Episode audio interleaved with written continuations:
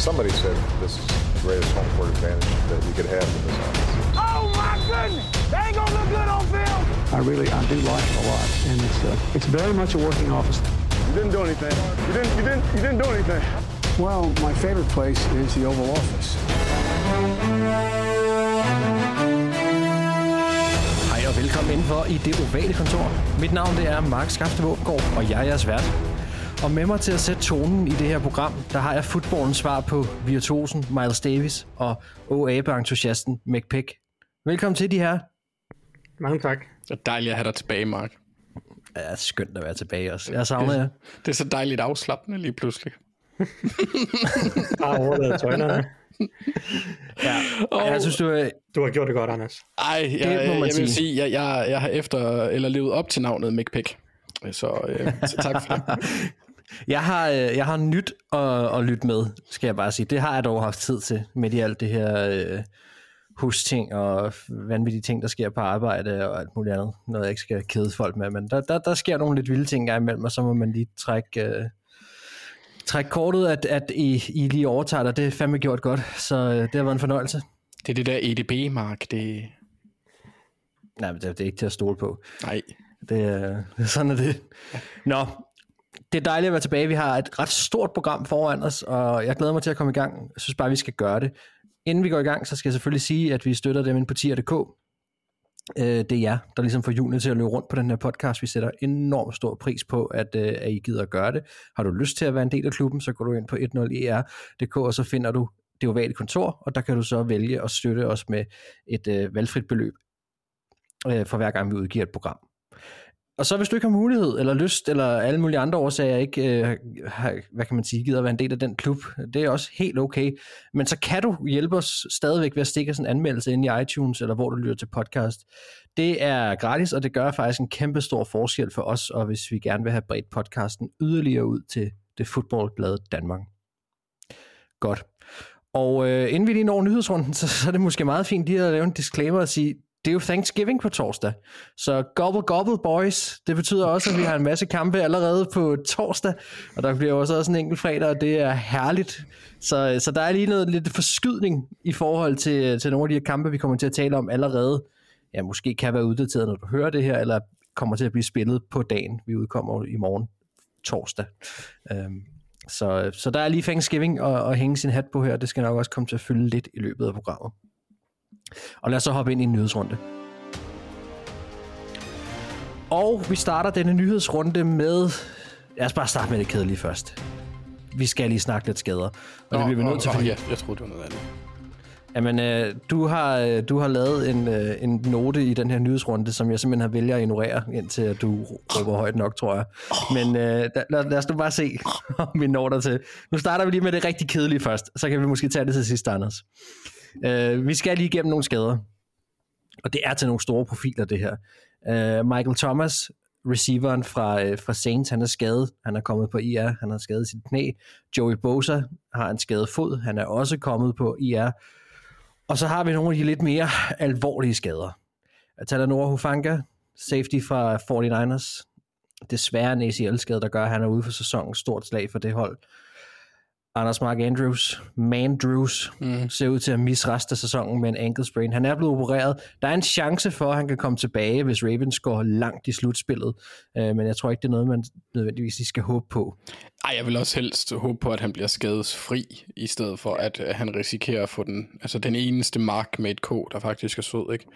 Så, Ja, men, men ja, jo, det, det, det er trist, fordi det er, det er Lamars go-to guy, og som han selv sagde i, øh, i pre, øh, pressekonferencer efterfølgende, det er ham, han kigger efter, når, det, når, når spillet bryder ned. Øhm, og, Ja, altså- og de har en god forbindelse. Ikke, at han har været insane i år, men han er vigtig. Så Ja, jeg skulle lige så spørge dig, udover Lamar, hvis vi kigger på Ravens angreb, så er han vel den vigtigste spiller. Altså, det var vel bare ham, der ikke måtte blive skadet, selvfølgelig udover Lamar, eller hvordan? Ja, og nogen på den offensive linje. Øh, jeg tror også. Kevin Seidler og Tyler Linderbaum vil nok have større effekt. Øh, Ja. Men det er også måske, fordi jeg er en anelse naiv og har en lille tro på, at Isaiah Likely og Charlie Kohler måske kan løfte noget af det, plus at receivergruppen er lidt bedre i år, end tidligere har været, så vi er ikke så afhængige af Mark Andrews, som vi tidligere har været. Men det er pisse irriterende, for han er skidegod. Ja, som du selv siger, det er jo ikke verdens største sæson, han var i gang med, men en stadigvæk en, en enormt dygtig tight end og en stor og vigtig del selvfølgelig af Ravens-angrebet. Det kører rigtig godt for Ravens for tiden, øh, og spørgsmålet er, om du så siger, som du siger, ikke, der er en spiller, som for eksempel Anders siger, Likely. Det er next man op nu, og øh, om man ikke de kan få... Ja, det ved jeg ikke. Det bliver i hvert fald spændende at følge. Jeg, jeg er ret spændt på at se, om der er nogen af de her spillere, der stepper op. Og så kommer vi til en, som, øh, som gør ondt. Også bare på mit fodboldhjerte. Øh, og det, ved- det er for nogen, der lytter nu her, der vil det jo være sket for noget tid siden. Vi har bare ikke haft det op at vende. Joe Burrow, han er ude resten af året. Og som, som du også har skrevet så fint, Anders, i vores noter her, af i hånden. Mm. Ja, altså det er, det, det, det er en håndskade, eller en, er det ikke en, øh, hvad hedder det, håndledsskade egentlig? Altså, han hvis, er, øh, hvis man så hans hånd efter kampen i torsdag, så lignede det, at han havde pustet den op. Ja, det så meget, meget grimt ud. Og der, der var også, altså, øh, der var nogle, nogle hvad hedder sådan noget, nærmest paparazzi-lignende tilstand, hvor man skulle prøve at få, få de hurtigste ja. billeder af hans hånd, ikke? Og men der, Øh, var, og der så- har også været noget muligt efterspil i forhold til, at, at uh, Bengals ikke har meldt ham på skadeslisten i løbet af ugen, og det er der mm. rigtig mange uh, gambler, spillere, better, Ja. der har været træt af, og det kan være, at NFL går ind og undersøger det, det kan jeg ikke helt huske, men uh, det, det, det er også en del af, af den historie. Ja, jeg vil sige, det der med, med, med alle folk, der spiller på alle mulige ting. Tidligere har det bare været fantasy, man ligesom skulle, skulle håndtere, men eftersom det ligesom, efter det begyndte at blive lovligt at spille på fodbold på den her måde, så har der eddermame åbnet en, en skare af mærkelige øh, ting, man skal forholde sig til eller høre om. Øh, ja. At, ja, altså, som, som folk bliver sure over. Man tænker, at who cares? Altså, ja, altså hvis du er øh, bange Joe for at er miste, ja, hvis du er bange for at miste penge, så lad være med at spille. Altså, Rigtig god pointe. Ja, det, og det synes jeg, altså det, det er det, der understøtter ugens øh, næst største tragedie. Ja. Godt. Thijs, Joe Burrow, han er ude resten af året. Det lignede ellers, at Bengals var på vej tilbage. De havde jo ligesom fået vendt det hele fra, fra noget, der lignede, at de lige så godt kunne lade være med at spille, til at øh, nu var de tilbage i stor form. Joe Burrow, han var nærmest på, ja, på vej til sådan noget MVP-kaliber. Altså han, man så virkelig, hvor meget han betød for det her hold. Nu er han ude.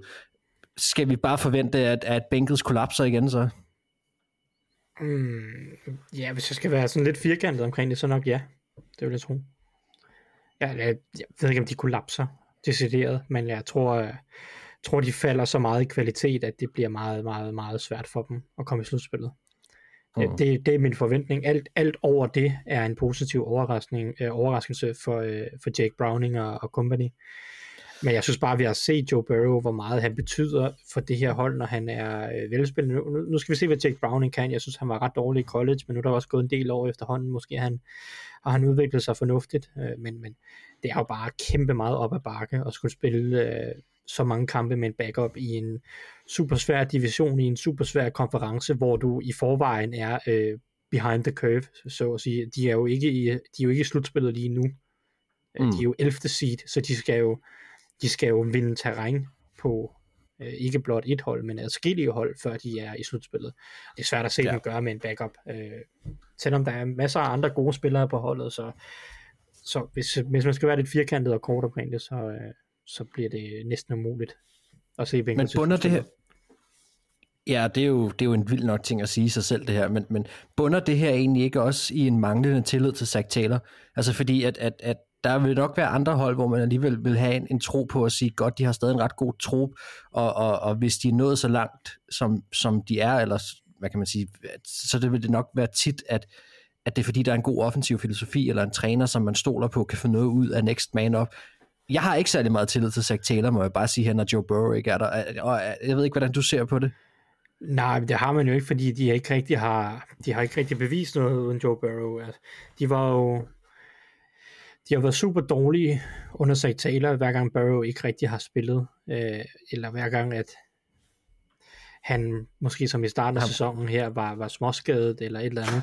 Altså hver gang Joe Ja. Burrow ikke har været øh, den her top 5 quarterback, øh, så, så, har, så har Bengals ikke set gode ud under Zach Taylor. Og jeg ved godt, at truppen er også væsentligt bedre end, end tiden før Joe Burrow, fordi han har jo ikke misset så mange grundspilskampe her øh, øh, de sidste par år, så det er jo ikke fordi, at han det er ikke fordi Bengals har meget erfaring i at spille uden Joe Burrow, men det, meget af det bunder jo på de første 3-4-5 kampe i år, hvor at, øh, hvad hedder det, hvor Bengals, hvor, hvor Joe Burrow tydeligvis ikke var, var, var fedt for Mm. fight, og der så de meget dårlige ud. Men, men altså, måske, måske kan han bevise lidt nu, Zach Taylor, at holde holdet konkurrencedygtigt. Det vil da, det vil da i hvert fald Ja. ja. gøre ens øh, tiltro til ham lidt større. Ja, helt enig. Godt, så lad os bare lukke den, og så hoppe videre øh, væk fra alle skaderne. Så hopper vi til en, øh, en sag, som vi faktisk, vi er, vi, er, vi, er lidt inde på det her tidligere år, fordi man er ligesom begyndt at suspendere de her spillere på baggrund af ting, der sker i kampe, og også på baggrund af gentagende ting, øh, som de gør. Og Kareem Jackson er blevet suspenderet igen, fire kampe. Øh, det bliver appelleret igen, så vidt jeg har set. Den er blevet afvist. Den er blevet afvist, ja. Jeg har også, læst, den var blevet opretholdt. Så det er altså fire kampe. Han ramte Vikings quarterback Just, uh, Just Stops, og, øh, og det vil jeg bare lige opsummere. Det har været en dyr sæson for Kareem Jackson indtil videre. Fordi de her fire kampe kommer til at koste ham lige knap 560.000 dollar øh, i hans øh, løn, og øh, det er alligevel en slat penge. Før det har han jo modtaget bøder også for unnecessary roughness kald. Fire af dem, det er beløbet sig op i 90.000 dollar, og så er han altså også blevet smidt ud af to kampe. Og, og, og jeg kunne godt tænke mig, nu, nu må lytteren lige bære lidt over med mig her, men jeg, jeg kunne faktisk godt lige tænke mig at læse den besked op, som Kareem Jackson modtog fra NFL's uh, øh, vice, vice President of Football Operations, John Ryan. Um, og det er selvfølgelig lige lidt løst oversat til dansk det her, men, men det her, den er jo blevet offentliggjort, og det her, det var, hvad, hvad han blev mødt med Kareem Jackson. Der står i den, du var involveret i et spil, som ligaen betragter som en alvorlig overtrædelse af spillereglerne. Videoen, og det er så den, der har floreret rundt omkring, hvor at man ser hittet. Videoen af spillet viser, at du sænkede hovedet og fik tvangskontakt med Vikings quarterback Just Stops. Du havde en uhindret vej til din modstander, og den ulovlige kontakt kunne have været undgået. Ulovlige handlinger, der er åbenlyse og tror spillernes sikkerhed, vil ikke blive tolereret. Ligaen vil fortsat understrege håndhævelsen af reglerne, der forbyder at bruge din hjelm til tvangskontakt til din modstander. På det pågældende spil sænkede du hovedet og gav et kraftigt slag mod skulder hoved øh, nakkeområde på en modstander, og du havde tid og plads til at undgå den kontakt. Du kunne have fået kontakt med din modstander inden for reglerne, men alligevel valgte du ikke at gøre det. Og det er ligesom det, der er, er både teksten og det der. Så det er egentlig ret klart. Altså det, det, det er egentlig ret tydeligt, hvad beskeden til Kareem Jackson har været fra NFL, og hvordan NFL ser på det her. De er rimelig hårde kontanter omkring det her. Og, øh, og man kan sige, det, det handler altså ikke om, om det var en quarterback, eller en running back, eller en wide receiver, han, ram, altså, han ramte, og hvornår på banen og sådan noget. Det her, det handler om, hvordan han som spiller takler, og hvordan han rammer en modstander af sikkerhedsmæssige hensyn. Og der er vi rimelig, det er rimelig gennemskinligt nu, når sådan noget her bliver ofte gjort, hvad NFL's holdning er til det. Er der nogen af jer, som har et eller andet at, at, at byde ind med til det her, altså som, som, fordi det er noget, som har fået sindene lidt i kog på tværs af, altså hvor der, hvad kan jeg sige, der er, der, der er lidt to lejre det, der er nogen, der mener, det er umuligt at spille fodbold, og der er andre, der synes, det er helt fair, det her. Jeg har en rimelig stærk holdning til det her. Øh, og den er, at det her det er mere end fair. Ja. Øh, jeg, øh, og måske er jeg traumatiseret af, øh, ja, faktisk, er, for mig er det første, jeg tænker på, når jeg ser sådan en takling, som han leverer i weekend, det er ikke Josh Dobbs helbred, nødvendigvis, fordi den sidder ikke direkte i smasken på ham, trods alt. Mm. Øh, men det er faktisk Kareem Jacksons eget helbred. Ja, måske er jeg traumatiseret af øh, at, at have set øh, Ryan Shazier øh, ligge på banen øh, helt øh, bevægelsesløs. Øh, men jeg, Ja. synes, jeg synes, de her Og taklinger... miste, og miste sin karriere. med miste sin karriere og, og næsten miste sin totale førlighed. Øh, han er heldigvis Ja. op at gå igen, men det er jo ikke uden gener. Øh, jeg synes, at jeg synes, det er så farligt, at, at NFL bliver nødt til at slå hårdt ned på det her. Og, og, og det, behøver ikke, det behøver ikke at være, fordi Kareem Jackson han, øh, har nogle onde intentioner, eller at det her hit mod Josh Dobbs i sig selv nødvendigvis er øh, noget af det værste, vi kommer til at se i år. Men, men det er bare sket så mange gange, at Kareem Jackson sætter sig selv og andre i fare med at, ved at sænke hovedet ind i taklingerne på den måde, han gør. Øh, man bliver nødt til at statuere et eksempel på sådan nogle ting her. Mm. Øh, og, og så må spillerne lære at takle på anden vis. Jeg er med på, at, at man ikke altid kan undgå øh, nogle grimme hits, men, men sådan er det jo. Øh, så må man tage den bøde, der kommer med på det. det. Det er et spil, hvor det går utroligt stærkt. Men når du har så, så mange gentagende situationer over mange sæsoner, øh, også før NFL blev nødt til at slå ned på det her, eller, eller valgte at slå ned på det her. Øh, og jeg synes i år, øh, jeg, jeg synes, den er rigtig kral i weekenden, faktisk, fordi jeg synes, Mm. at den er sindssygt farlig for ham selv. Ja. Øh, det, det hit var farligere for ham selv, end det var for Josh Dobbs, som jeg ser det. Og, og jeg synes, det skal ud af fodbold, den, den type spil, fordi det, ja, og det, det kan godt være, at det er bare Ryan Shazier, der har traumatiseret mig, men jeg synes bare, det er, øh, jeg synes faktisk, det er unødvendigt. Ja. Jeg er 100% enig altså i det, du siger der. Og, øh, og jeg kan også sagtens se din pointe i det der med, at det er farligt for spilleren, der takler os selv. Og der, hvor jeg synes, det her er, er interessant, og også grunden til, at vi har taget det op tidligere på sæsonen, det er, at man begynder at kigge på spillernes historik, og ligesom begynde at systematisk udpege de her spillere, og, sige, og statuere nogle eksempler og sige, du gør det her gentagende gange, altså konsekvenserne vil blive værre. Og, og, og det må man også formode, at det bliver. Og, og du er fuldstændig ret. Jeg tror ikke, Kareem Jackson har onde intentioner med det, han gør. Jeg, jeg vil ikke sige, at han er en, en dirty player, som, som man meget hurtigt kan komme til at, at, at, at sige, eller se øh, stående på for eksempel Twitter. Det, det er ikke, fordi der er også rigtig mange, der har ligesom været ude og forsvare Kareem Jackson og hans egne holdkammerater, og, og fortælle, at han er øh, så fint et menneske og sådan noget. Og det, det tror jeg sådan set også på, at han er. Det er en, en, en, en hvad kan man sige, en, en kontaktsport, hvor tingene, som du siger, går hurtigt. Men det er jo også noget med noget muscle memory, og noget med, at mange repetitioner, og hvis man træner forkert, eller hvis man bliver ved med at gøre det her på en, forkert, på en forkert måde, så er det jo det, der sker i instinktet, altså lige i handlingen, når det går stærkt, og det, det skal man rette op på. Og hvis ikke man kan finde ud af det, og hvis ikke man vil rette op på den måde, man spiller på, så synes jeg heller ikke, man skal spille. Så øh, ja, jeg, jeg, jeg er meget enig, Thijs, i det. Altså det må jeg bare sige. Så du siger, at han er doven? Mm, nej, siger ikke nødvendigvis, han er doven. Jeg siger bare, at det handler også om disciplin og spille rent. Jeg, jeg driller også bare, fordi det er jo, altså jeg er enig, det, det er jo hans opgave at takle ordentligt, og særligt, altså hvis man går, tager udgangspunkt i det spil mod Dob, så havde han jo mulighed for at ramme ham reelt, uden at han fører med det, med kronen af hjelmen, ja. ikke? Så altså et eller andet sted, nu har det også været et fokuspunkt i så mange år, det, det er simpelthen for dårligt af ham også, og han skal også tænke på sig selv og sin fremtid, ikke? Præcis. Jeg kan godt lide det her med, at det her bliver offentliggjort, at man ser, hvad beskeden er for NFL. Det må jeg sige, hvor meget øh, politik, der sikkert også ligger i det for deres side, men jeg kan godt lide gennemsigtigheden i det. Jeg kan godt lide, de er ret klare i spyttet. Nå, men så lad os, øh, lad os lukke den og hoppe videre. Vi er stadigvæk i nyhedsrunden, fordi der er faktisk sket en del flere ting. Øhm, vi har lige en, en fyring, den venter vi lige med, fordi vi har også en spiller, som som blev fritstillet. En, et stort, en stor profil, altså Shaq Leonard fra, fra Coles linebackeren, øh, blev fritstillet af, af Indianapolis Colts, og øh, det er jo en kæmpe profil, som desværre har været ramt af skader, og, og siden der har svært ved at finde sit niveau. Han underskrev en ret stor kontrakt i, i 2021, har været skadesramt i ryggen, har stille og roligt mistet sin plads på holdet, efter han er kommet tilbage. Øhm, bare lige for at sætte det sådan lidt op, inden vi snakker om, hvad der skal ske, og hvem der eventuelt kunne hente ham, så Shaq Leonard havde samlet set en kontrakt tilbage, der løb til 2026.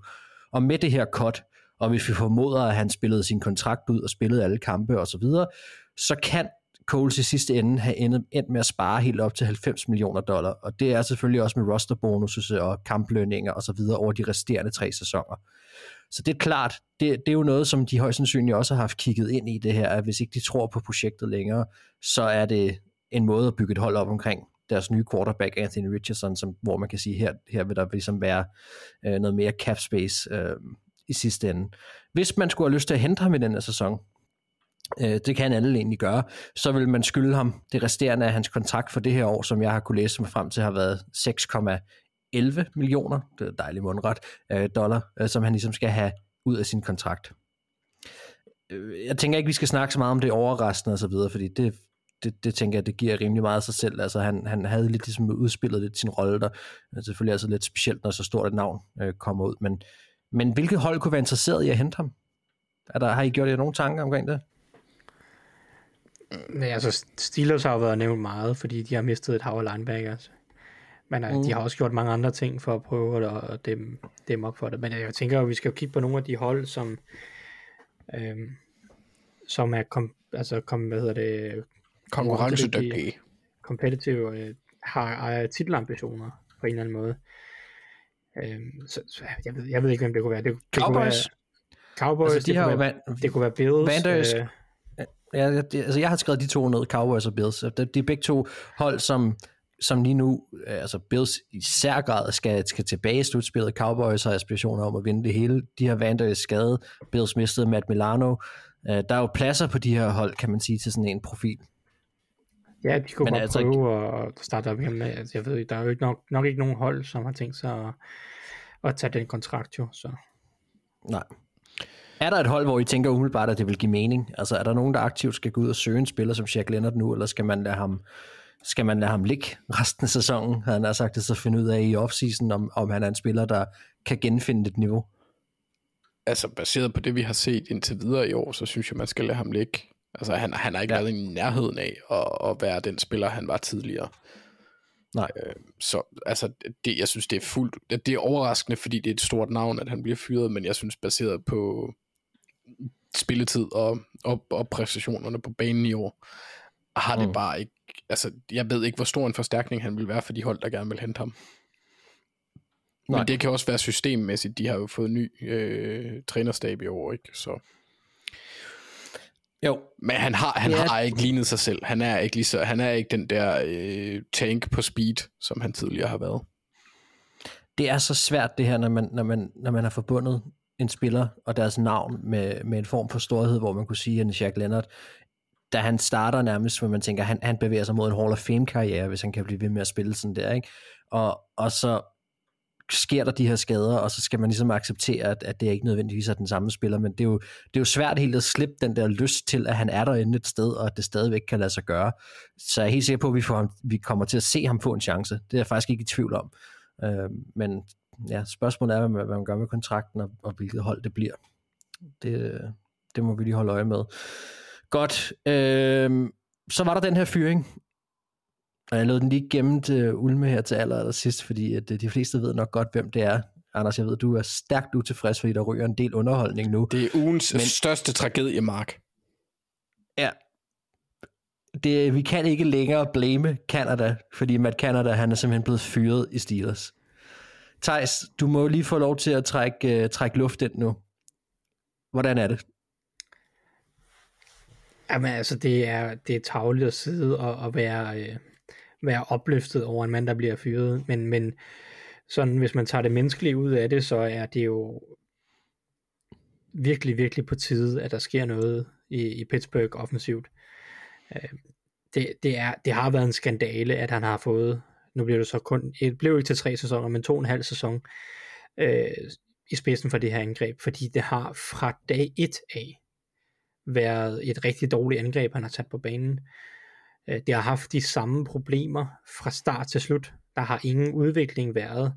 Der har ingen løsninger været. Tværtimod er det nærmest blevet dårligere år for år. Mm. Så, så, så det, altså, det har skrevet til himlen, og det har det gjort i lang tid. Jeg, allerede efter den første sæson med Matt Canada sagde jeg, jeg synes man burde fyre ham. Efter den anden sæson så jeg også man burde fyre om. Jeg havde stadig et håb for i år, at det kunne blive bedre, fordi jeg rent faktisk troede på øh, noget af det offensive talent, de har. Øh, men, men på trods af det, har, har det jo været forfærdeligt. Og, og jeg, han har 100% ikke det hele skylden. Den offensive linje er stadig et problem. Øh, Kenny Pickett ser øh, decideret elendig ud øh, langt det meste af tiden. Men øh, de bliver nødt til at prøve at gøre noget, også for at bare prøve at se, om Kenny Pickett kan vise en eller anden form for fremgang. Ja, det, det var faktisk lige det, det, var- det, det var det spørgsmål, der brændte sig allermest på nu hos mig. Det var, får vi en reel chance for at vurdere Kenneth Pickett i den her sæson? Tror du det? Ja, det tror jeg. Jeg tror, at, at hvis ikke at der sker nogle forbedringer nu her hos Kenny Pickett, og han fortsætter med at være så dårlig, og måske endda fortsætter den nedadgående spiral, han så også har haft de sidste, den sidste måneds tid, er det blevet værre og værre.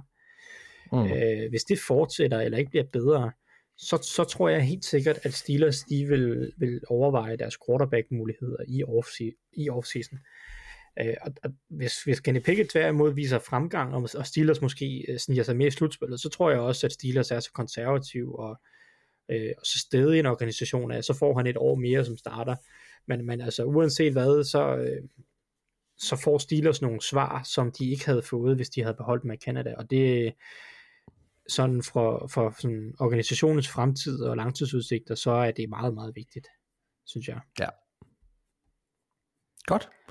Jamen, øh, jeg, jeg, jeg tror ikke, vi er helt færdige med at snakke med Canada i det her program, men, øh, men lad os nu se. Anders, skal du lige have lov, bare lige her, inden vi hopper ind i, i selve optagsprogrammet. Din tidligere Super Bowl quarterback, han er jo, han er jo endt et bestemt sted. Ja, han råd til Browns. Joe Flacco. Mm. Ja, han er tilbage. Ja, så, så, så f- forhåbentlig. Øh, jeg synes faktisk, at Kevin Stefanski skal sige til, øh, til DTR, at hvis han ikke skifter jakkestil, så får Joe Flacco jobbet. Okay. Jeg hader dynejakker. Dynejakker er så grimme. Og det der, det var sådan en exceptionelt stor dynejakke, der fik en allerede spinkel quarterback til at ligne en pind. Don't do it. Men, ja. men, men for at være helt ærlig, hvis Joe Flacco han har noget niveau, ikke at jeg tror, han har det, det synes jeg ikke, han har vist noget i lang tid. Så Browns, altså, de er jo stadigvæk ret irriterende for mig. Ja, det kan jeg godt forstå, men er det, er det ikke mere sådan en mentorrolle, han er hævet ind som? Tror du ikke det? Øh, altså også øh, selvfølgelig som en solid backup, hvis det skulle være. Jo, men det kommer jo an på. Vi har, vi har med en rookie at gøre. Selvom han vandt i, øh, i weekenden, øh, så var det over et hold, der starter, der stiller uden offense. Så øh, er det altså, jeg, jeg synes, det, det er ligesom med Will Levis. Vi skal lige passe på med at krone dem, inden de får øh, tiden. Men altså, oh, nej, nej. Nej, nej, jeg, Jeg du ikke- siger ikke, at du kroner ham, men altså, der er jo en chance for, at de går med en veteran quarterback i stedet for. Fordi de har en reel chance for at et at vinde divisionen. De har faktisk også en chance for at blive nummer et seed, hvis tingene flasker sig. Og altså, ja, men altså, ja. Og det er jo ikke fordi, at de i forhold til øh, Robinson, øh, at de ikke har en startende quarterback et andet sted næste år. Det er ikke ham, de skal være afhængige af. Så skal det være, fordi han skal være tradefoder eller et eller andet. Mm. Watson, han kommer tilbage, så det kommer- kan jo være, at Stefanski vurderer, at Flacco er den bedre mulighed. Så det er en mulighed for, at han kommer til at spille. Det tror jeg. Okay. Ja, det vil jeg godt nok synes var, var at kaste håndklædet lidt i ringen. Men altså, det, det kan selvfølgelig godt være, at, at han har lidt tilbage i tanken. Altså, hvor gammel er han nu? 43 eller sådan noget? Hvad, de har da PJ Walker, altså han, han må da stå foran i køen. Altså, Jeg, vil, sige- jeg, vil sige, jeg, synes, det, jeg synes, for mig er der langt til, den her Flacco. Det må jeg bare sige, hvis han jeg kommer på kan banen. ikke forestille mig, at Flacco kommer, kommer på banen, Jeg uden gider, simpelthen, jeg gider simpelthen ikke det her Flacco hate. Det er utroligt. Han er elite. han er elite. Ja, ja. Okay, godt. Jeg tror, at hvis det var vores cue til at hoppe videre, så det gør vi.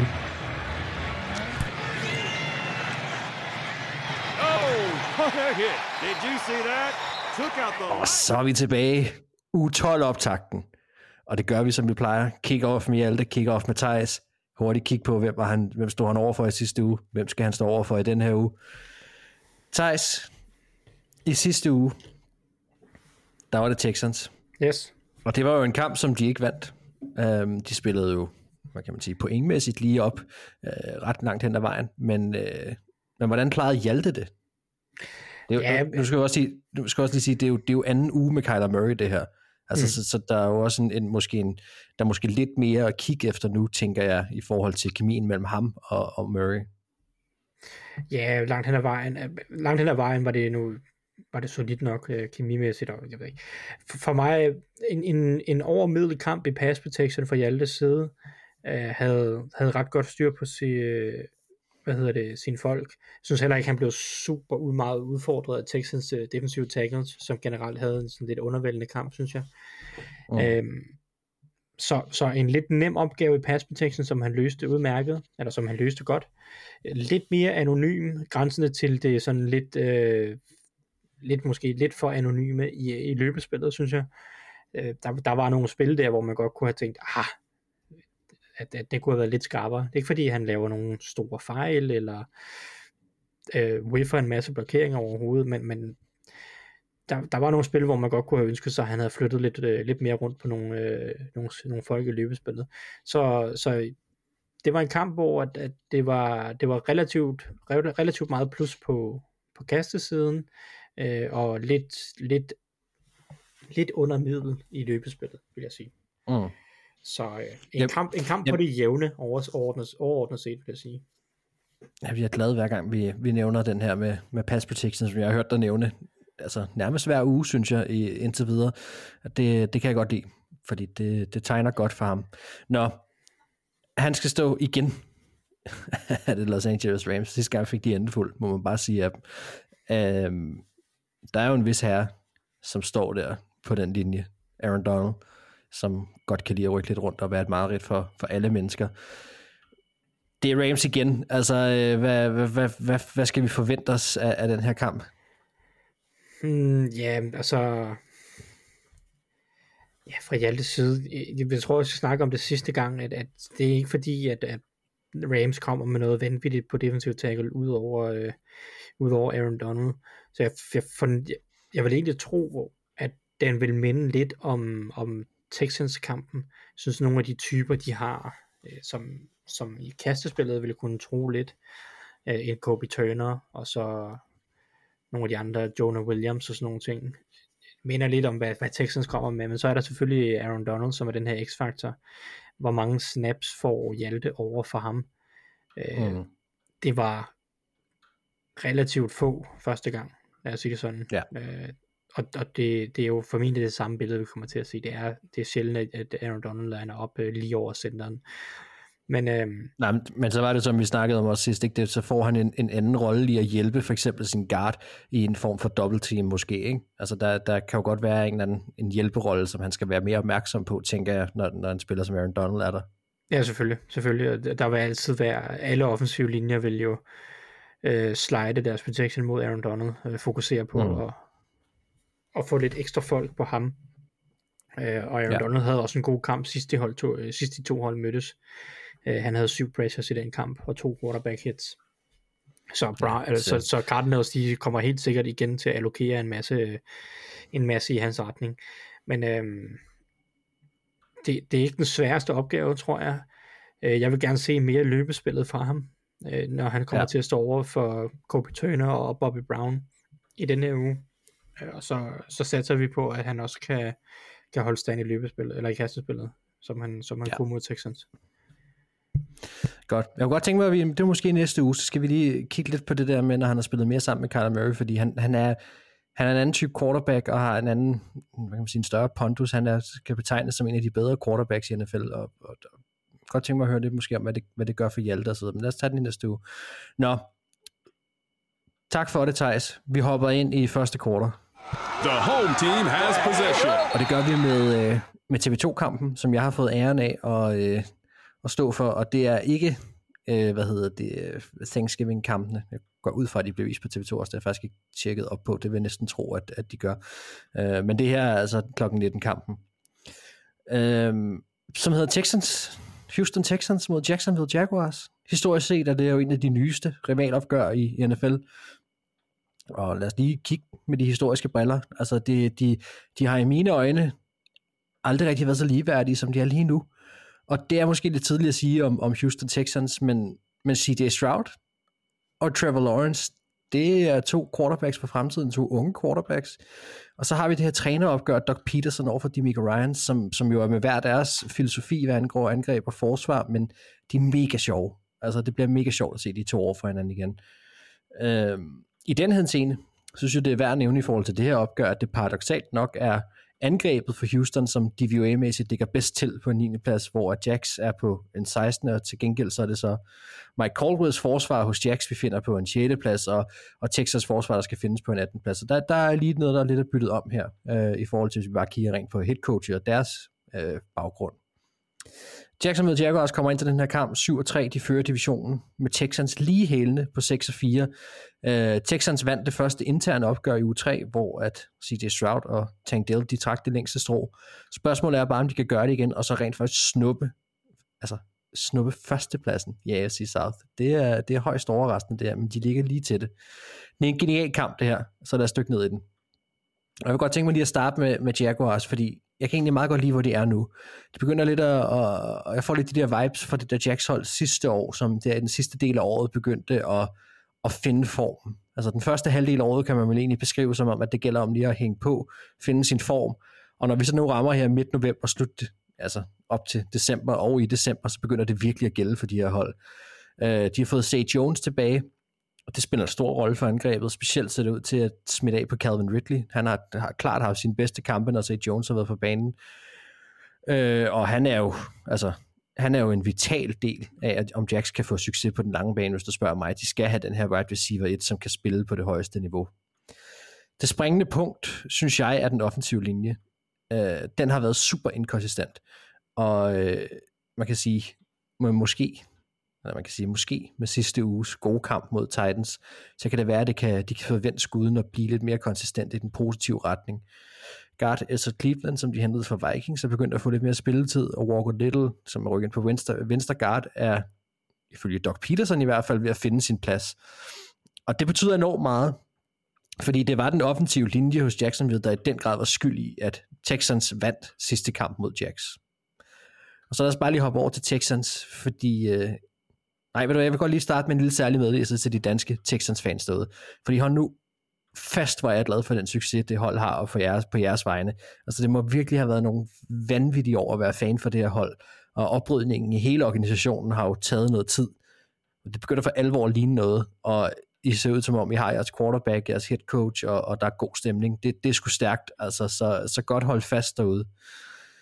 Spørgsmålet er så bare, om alle de her gode ting er nok til at slå Jacksonville igen, og overraskende allerede i år at kunne ligge sig på førstepladsen i divisionen. Og her kunne jeg egentlig godt tænke mig mest at kigge lidt på forsvaret, øh, og vi kunne godt snakke en masse Tank Dell, vi kunne godt snakke en masse CJ Stroud, og måske egentlig også Devin Singletary, der kom ind for Bills og har leveret. Det kan de to andre så gøre, øh, hvis de har lyst til det. Jeg kunne egentlig godt tænke mig at kigge på den her D-line over for den her Jacks O-line, fordi det var som sagt det, der ligesom gjorde en stor forskel sidst de to mødtes. Og begge øh, sider af bolden, eller begge enheder, har ikke været særlig konsekvente. Og tager vi udgangspunkt i sidste uge så, for begge hold, så kommer de jo begge enheder jo faktisk ind med pilen pegende opad. Altså Will Anderson leverede en flot kamp i sidste uge mod Cardinals. Det skal han følge op på i den her uge. Alabama linebackeren Christian Harris, som jeg godt synes kan blive nævnt noget mere. Han har, synes jeg, helt klart fundet sit spil her i sin anden sæson i NFL, og ved at etablere sig en mere bærende rolle på det her forsvar. Og det bliver jo så meget tydeligt, når at han skal levere, når nu Denzel Perryman er ude med sin suspendering. Øhm, Houston skal forsøge at vinde kampen ved linjen, fordi altså, når de spiller bedst på forsvaret, så synes jeg, de har vist tegn på at kunne styre dele af kampe, specielt mod løbet, som er en stor del af det her Jacksonville-angreb også, altså den her øh, balance, som Jacksonville-angrebet har. De er afhængige af, at Etienne og Dearness Johnson kan få en god rotation i gang og åbne op for angrebet. Det er der, de har trives bedst. Så for mig er det her, kampen bliver udkæmpet. Og det var måske en meget lang smør, det her egentlig, som en introduktion til den her kamp. Du gad egentlig godt høre jer to. Hvad tænker I om den her kamp, og hvor ser I, at den bliver afgjort han?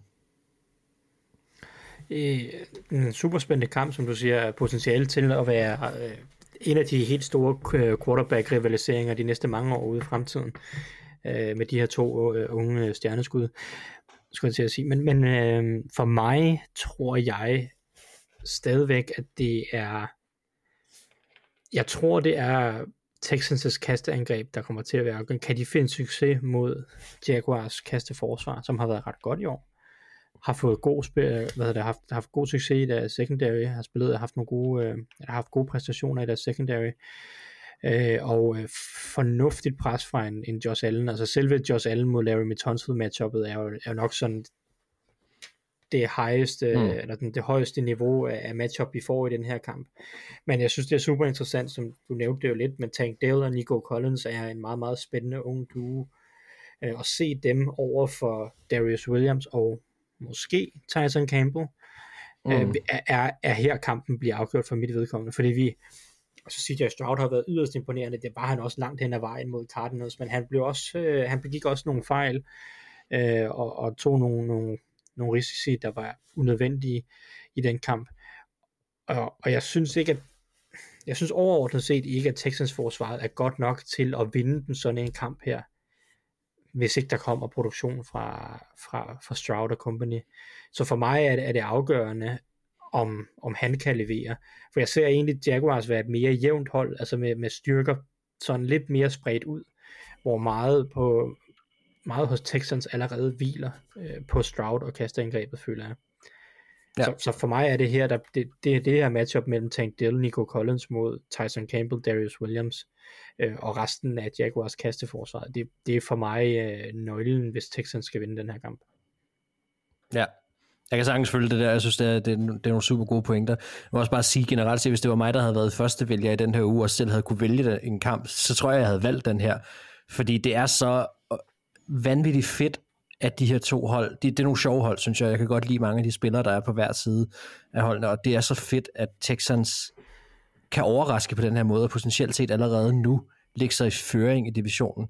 Altså jeg havde lang tid, for langt tilbage i offseason, da vi snakkede, øh, hvem vi troede, der kunne overraske. Så der havde jeg Texans, men, men det var slet ikke den her årsag. Jeg havde aldrig forestillet mig i min vildeste fantasi at sige, at Stroud kom ind og leverede på det niveau, han gjorde. Øh, det var egentlig mere en tanke omkring, der er nogle playmakers, det var ikke så, ikke så dyb en division, og så en tanke om, at de har fået en head coach, som, som jeg havde store forhåbninger til. Så det her, det har langt øh, oversteget mine forventninger til, hvad Texans kunne. Og, og lige nu er det ikke ud som om, der nødvendigvis er en stopknap. Jeg er enig med dig, han, han så menneskelig ud i sidste uge, hvilket det var egentlig et sted, sted faktisk var meget rart. Fordi så, så kan man også se, at han kan falde lidt ned på jorden, og han kan også få lov til at svare godt for sig efterfølgende, hvilket jeg virkelig synes, han gjorde. Øhm, men, men, men så fedt at se de her to hold battle og, og, og, og være med i toppen af AFC. Øh, altså, det synes jeg virkelig er fedt. Altså, det, det, jeg kan virkelig godt lide de her to hold. Anders, har du øh, noget, du vil byde ind med? Ja, og faktisk noget, øh, som øh, ikke er blevet nævnt, fordi jeg synes selvfølgelig altid, de har nogle gode pointer, I er dygtige, jeg elsker jer. Men øh, øh, en ting, som kunne være afgørende for, for kampen, det er om øh, Michael Dieter, øh, Houston Texans Center, han får styr på sit svedproblem. Øh, fordi han, han, han, ja, det er rigtigt. han svedte angiveligt lige så meget, at øh, CJ Stroud ikke rigtig kunne få grip på bolden, som han sagde. Ja. Så, så der florerer en video på The Tweety, øh, hvor øh, CJ Stroud hele tiden sådan, sådan you're goddamn wet, og beder om en ny trøje, eller et håndklæde, eller et eller andet. Så, så det kunne jo være, det var derfor, han kastede alle de interceptions. Øh, Jamen, der, så jeg husker sådan en video der, så er der jo, går der jo simpelthen noget tid, der han bruger noget tid på at finde ud af, hvad er det, der foregår, hvorfor er det, jeg ikke kan holde fast i bolden. Mm. Og så er det på et eller andet tidspunkt, det går op for ham, at nå, det er når jeg modtager bolden herfra, der er et eller andet, der går galt. Ja. virkelig, virkelig sjovt. Altså. Men, men apropos øh, sådan sved og kropsvæsker, så, så har de øh, Texans lige aktiveret øh, deres normale center juice øh, Strux, ah. øh, fra, fra IA. Så det kan være, at han er tilbage under center, eller øh, med bolden i hænderne, når der skal snappes. Så. Han, øhm, han er lidt mere tør trods sit navn, eller? Yes. Okay. Det, det kan man jo, øh, det kan man jo håbe sat, sat med et stærkt navn, altså. Altså, Michael Dieter, han burde udgive en drik, der hedder Dieter Juice nu. Det, det burde han virkelig. ja, der er, der er marketingspotentiale ja, i det der. Ja, det er gyldent. En, en pointe, ikke, inden vi måske runder af, det er også, jeg synes jo, Jaguars, det er jo, de har haft en god sæson. 7-3 er flot. Men, øh, men hvis man ser bort fra den her Bills-kamp, og det skal man selvfølgelig ikke, fordi det var en flot sejr, men, men mm. så har det været øh, relativt dårlige modstandere, de har vundet over. Og så har de fået nogle snitter af netop mm. Texans og netop 49ers, der for øvrigt kører øh, altså angreb øh, på lignende måder, skulle jeg til at sige. Ja. glæder mig lidt og som, til at og som se... smadrer dem, altså de smadrer ja, dem fuldstændig. Præcis, så jeg ja. glæder mig lidt til at se, om, om Jaguars forsvaret har et, et kompleks mod den her type angreb, eller om Jaguars måske øh, har haft svært ved at, at spille helt op med de allerbedste i, i år, eller de bedste angreb i hvert fald i år. Øh, eller om det bare lige har været et par kampe, og så nu beviser de nu, øh, hvad deres topniveau er. Det glæder mig også lidt til at se og få det svar på. Ja. Godt. Jamen, øh, de matchups, som, øh, som du blev jeg havde egentlig lidt den her Laramie Tunsil, øh, Josh Allen, det synes jeg bare, fordi det, som du fik nævnt det, Thijs, det er, det er nok det, der, der er mest kvalitet i den direkte matchup, og det bliver sindssygt fedt at se. Det er altså fedt at se to, der, der kæmper lige over for hinanden på, på det højeste niveau. Øhm, så lad os hellere bare springe til, hvem vi tror, der vinder. Og øh, jeg kan selvfølgelig godt lægge ud, nu er det mig, der skulle, skulle præsentere kampen. Jeg går lidt med et håb også, faktisk, fordi jeg, jeg ryger lidt på det der Texans hype-tog. Jeg skulle gerne have, det lykkes for dem, det her, så jeg sender noget kærlighed den vej, og så siger jeg, det, jeg synes, det er en ret tæt kamp. Jeg synes stadig, altså Texans er stadig underdogs for mit vedkommende. Uh, det er de garanteret også, at bookmakerne kunne jeg forestille mig. Men uh, det skal ikke stoppe mig. Jeg tager Houston Texans. Ja, det er de også på hjemmebane. Ja. Uh, så lad os se, hvad det giver. Anders? Jeg har også taget Houston, Mark. Okay, ja. jamen så går vi jo rent faktisk med Houston. Ja. Thijs? Ja, jamen så skal jeg jo tage... Jeg, jeg er meget i tvivl her. Fordi, fordi jeg er egentlig meget i tvivl om, øhm, hvor gode Jaguars er. Jeg ved, de er gode. Men hvis de kun er gode, så er det her en total 50-50 kamp. Men hvis de er rigtig gode, så vinder mm. de den her kamp også. Fordi Texans har nogle ting, nogle svagheder på deres hold, blandt andet på forsvaret, som jeg tror, at som, ja, som Jaguars godt kunne udnytte. Øh, er det gratis? Ja, men den er gratis. Jeg går med Jaguars, bare for at have lidt modvægt her. Det, bliver, det føles for voldsomt. Altså, det gik godt for dig i sidste uge, da du tog den Ja, ja, jeg, så det er rigtigt. Jeg, jeg, jeg har faktisk glædet mig til, at vi skal ned til, uh, til fire quarter. det kan jeg godt forstå. Ja, ja. Jeg følte, at det var... Lad os bare. Det, gemmer, det gemmer vi bare lidt, det der, ikke? Det, det, det, det, Så slemt var det ikke, Mark. Så slemt var det ikke. Nå, okay. Ja. Nå, så, ja, okay. Ja, ja, lad os, det vil vi får se. Ja. Godt. Jamen altså, vi er gået med Houston Texans, Thijs du tog Jacksonville Jaguars, og øh, så lad os så hoppe videre ind i, øh, i, til den næste kamp. Og Anders, det var dig, der var første vælger den her uge. Ja, Den når måske lidt til højre benet. ah, øh, venstrebenet, hvis det skulle være helt ærligt. Det er jo mig, vi snakker om. Øh, øh, og det er det ben, jeg sparker med. Så jo, det lå til højre benet, for jeg vil allerhelst snakke Chargers Ravens, men det må jeg ikke. Øhm, Nej. Nej. Men jeg har valgt Bills Eagles, og det var jo i sidste uge, eller faktisk i den her uge, fik vi jo Super Bowl rematch, og vi får lidt tæt på det samme her. Ikke Super Bowl rematch, men Eagles, de tager imod Bills, så er, altså, det er jo to af forsæsonens favoritter, der møder, møder hinanden. Og Mm.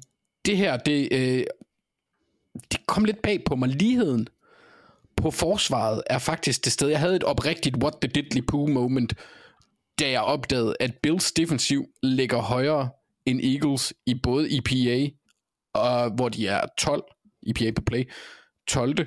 og Eagles er 18. Og DVOA, hvor Bills er 15, og Eagles er 17.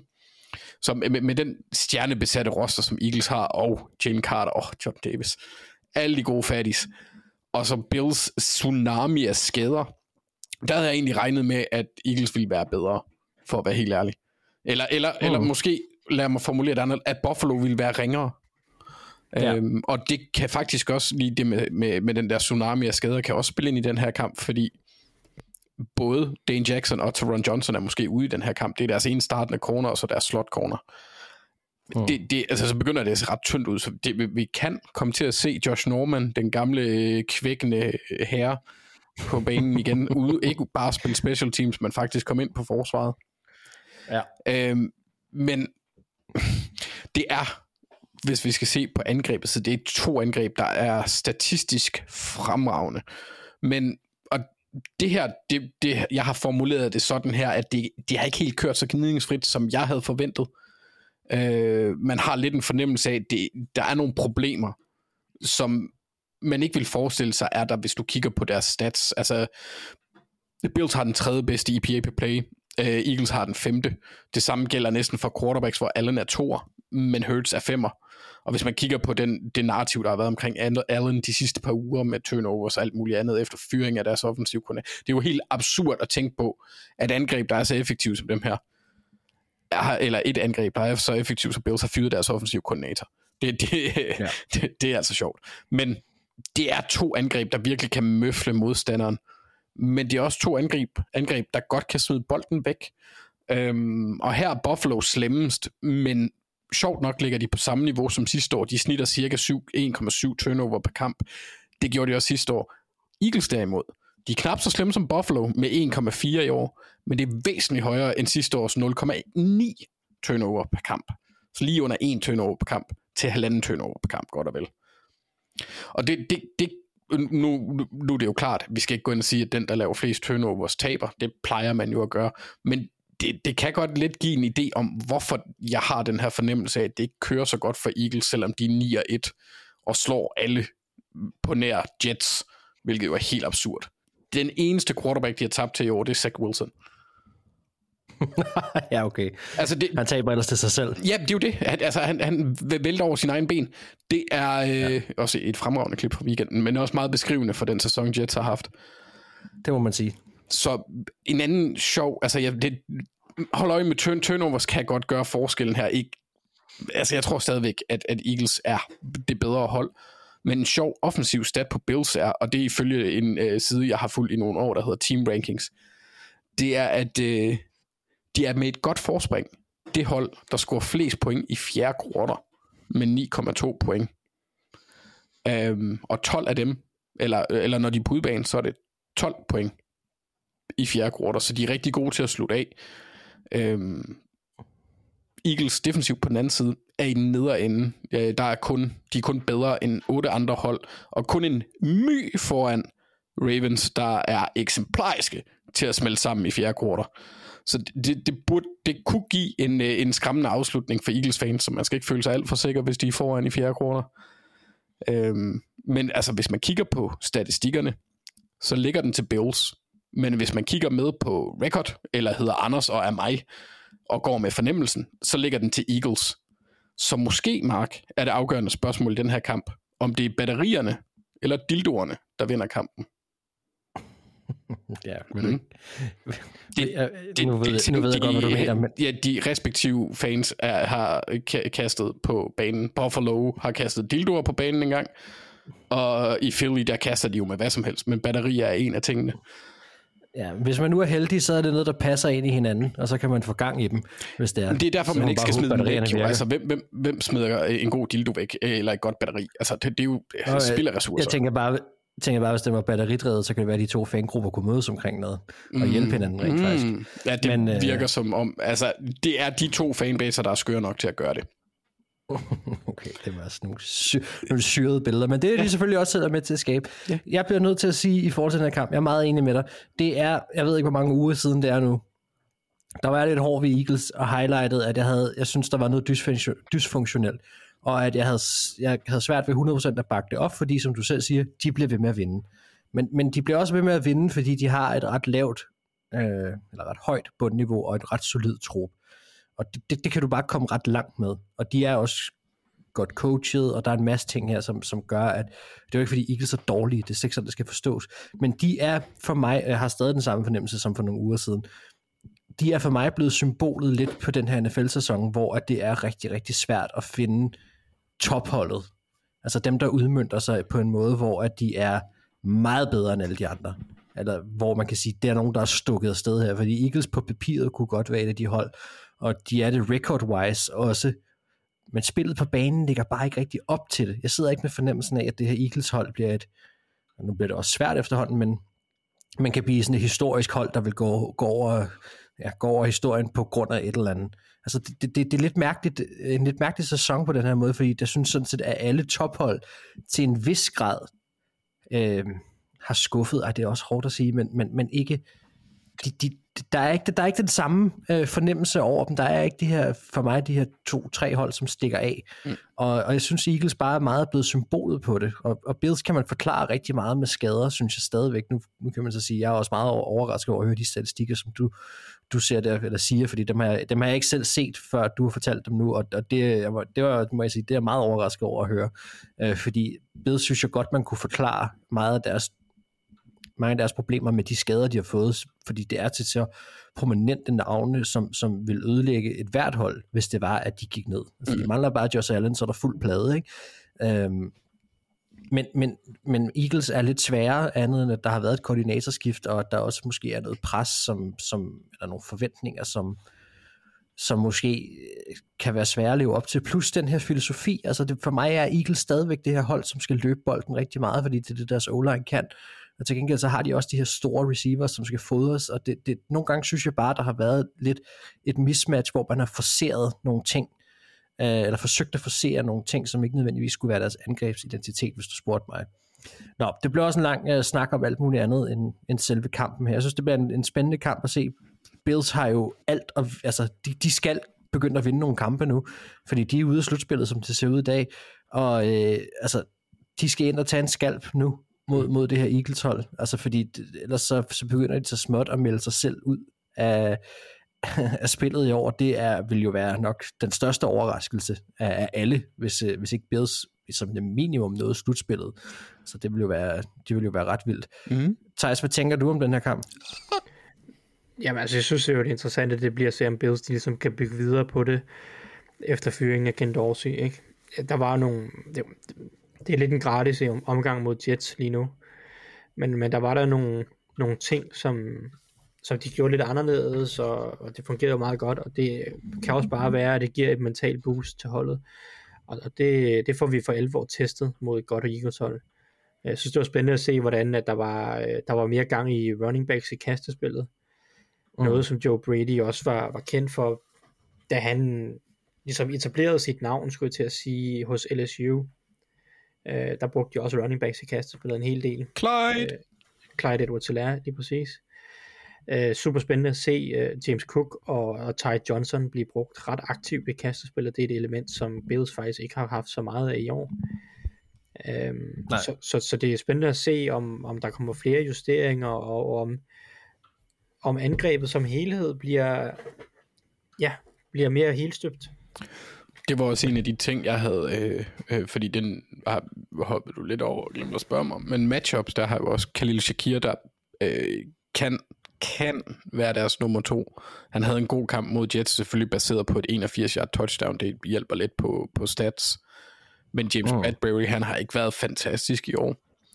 Så der ja. er måske muligheder, hvis nu ved jeg ikke, hvor meget han line op i slotten, Khalil eller Bradbury for den sags skyld. Men, øh, men, men det, det er et sted, jeg vil kigge også. Øh, bare for, for, for sjov skyld og narstreg, fordi Shakir han er en sjov type. Og men, så, men I enig? Og bare komme videre. Jo, men det var et Oliver mod den øh, indvendige linje af, af Eagles, fordi selvom øh, den er stærk, og igen, de har øh, en af verdens mest sexede mænd, og det der, det der pull-spil, øh, der også har floreret på Twitter, hvor, øh, hvor Kelsey han, øh, han puller ud på et løbespil, det er fucking sindssygt, at en mand på den alder kan mm. gøre det. Ja. Det er altid sjovt at se, og så står de over for et Oliver, der også har gang i en rimelig voldsom god sæson, vil jeg sige. En rigtig spændende og sjov spiller. Øh, spændende og spændende. Han har etableret sig, men han er rigtig skæg.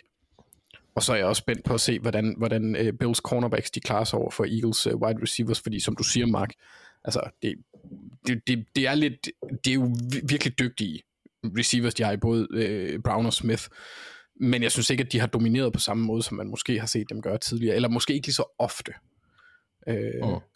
så, så der vil jeg også gerne se noget, og så fordi Bills er så ramponeret på den del af banen, bliver det bare, altså det, det er en fordel, som Eagles bør prøve at udnytte.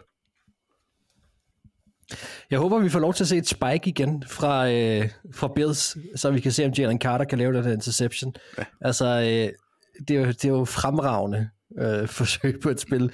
Hvis man ikke man har set det, så kan man gå ind, højst sandsynligt gå ind og finde det på Twitter, men man, øh, man kan... altså simpelthen J- J- ja, nej, bare... altså Jalen Carter slippe under øh, den offensive linje og er altså millimeter fra at lave en interception på et spike, hvilket vil være et øh, revolutionerende fedt spil. Nå, se, man kan næsten høre, at han sagde, Wii! da han gjorde det. ja, det er virkelig, virkelig, virkelig underholdende. Øh, virkelig fed ting. Godt. Jamen, øh, har I andet til kampen her, eller skal vi snakke om, hvem vi tror, der vinder? Hvem, der tror, der, hvem vi tror, der vinder? Det vil jeg snakke om. Ja. ja. Fordi altså, Øh, jeg håber personligt på, at vi får noget, og det, det igen, det kommer til at lyde lidt forkert det her, men en form for vintage øh, udgave af, af Eagles og Bills, og så langt skal vi heller ikke tilbage jo. Men, men, men altså, øh, vi ser de her to hold trække sig op på et, på et højt niveau, og, øh, og, og få det her, øh, altså selvom der er mange skader for Bills, så få den her, øh, den her kvalitet, som vi ved, at NFL kan levere, når deres bedste hold møder hinanden. Øh, det håber jeg virkelig, vi får. Jeg håber, vi får en mega underholdende kamp, og at, at de kan at de kan svare igen på fede taktiske måder. Det, det har de redskaber der til. Anders, du får lov til at lægge ud. Hvem tror du vinder? Eagles har jeg taget. Øh, Buffalo, de er 1 og 3 på udebane, og ja. Eagles er 4-0. Det siger jeg nok ikke så meget, når man er 9 og 1, men øh, jeg tror på, at Eagles vinder. Og de har også de færreste problemer og færre skader, og det hele spiller lidt til deres side. Øhm, for, ja. Jeg føler lidt, at Buff, Eagles har flere veje til sig, at Buffalo skal præstere rigtig godt, hvis de skal vinde. Ja, Thijs? Ja, altså al logik, og når jeg sidder og kigger ned over Blosters og sådan noget, så, så kan jeg finde mange flere argumenter for Eagles sejr. Men jeg har også bare en fornemmelse af, at, at Bills, de, øh, de får en lille smule gang i det nu, og Eagles er også inde i lidt af en gauntlet øh, i forhold til store kampe. De har lige slået Cowboys og Chiefs. Har Bills nu 49ers og Cowboys bagefter, øh, Seahawks igen derefter. Øh, det, det, er nogle, det er en vanvittig hård del af Eagles' program, og det er bare svært. Altså, de må tabe nogle af de her kampe. Så jeg, jeg tror, jeg går med Bills faktisk. Ja, Spændende, Mark. Det havde, det, det havde jeg faktisk også lidt tænkt mig at gøre nu. Så ville det jo dreje, at vi også ender med at gøre det. Øhm, den skal altså, så går der også spil i den nu, fordi så er det simpelthen noget med, at du alene får lov til at vælge Eagles i den her kamp. Det, det ved jeg heller ikke, hvor godt jeg har det med. Altså, hvad, er, er, er det bedre, at, at Thijs alene får lov at vælge Bills? Altså, jeg kan ikke forstå det argument der. Take it higher, Mark. Do it. Do it. Hver gang jeg har forresten har sagt do it, så er det viser, at det, den, der valgte det, faktisk havde ret. Det var ligesom, da jeg sagde, at Thijs han skulle tage Rams. Okay. Mm. Mm. Mm. Okay. Så der Tog jeg Rams i sidste uge? Endte jeg med at gøre det? Ja, ja, ja, jeg overtalte dig. Bare fremragende. Fremragende. Nej, jeg tager Eagles. God damn you, Mark, så skal jeg til at ændre i arket, dit røvhul. Ekstra arbejde til dig. Ja, hvad fanden, så skal jeg trykke copy-paste en gang mere. Det er ikke okay. Okay, jamen uh, fair nok. Vi hopper ind i første pause.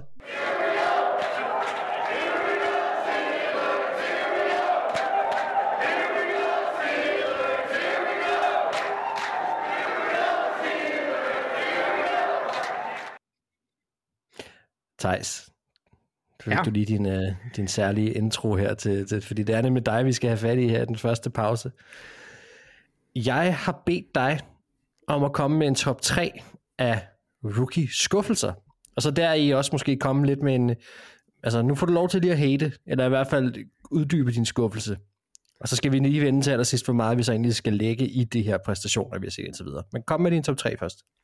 Yes, jamen det, det er jo ellers en, en, en glædelig uge måske. Øh, både en Thanksgiving og alt muligt, så det er lidt en negativ tone at sætte på.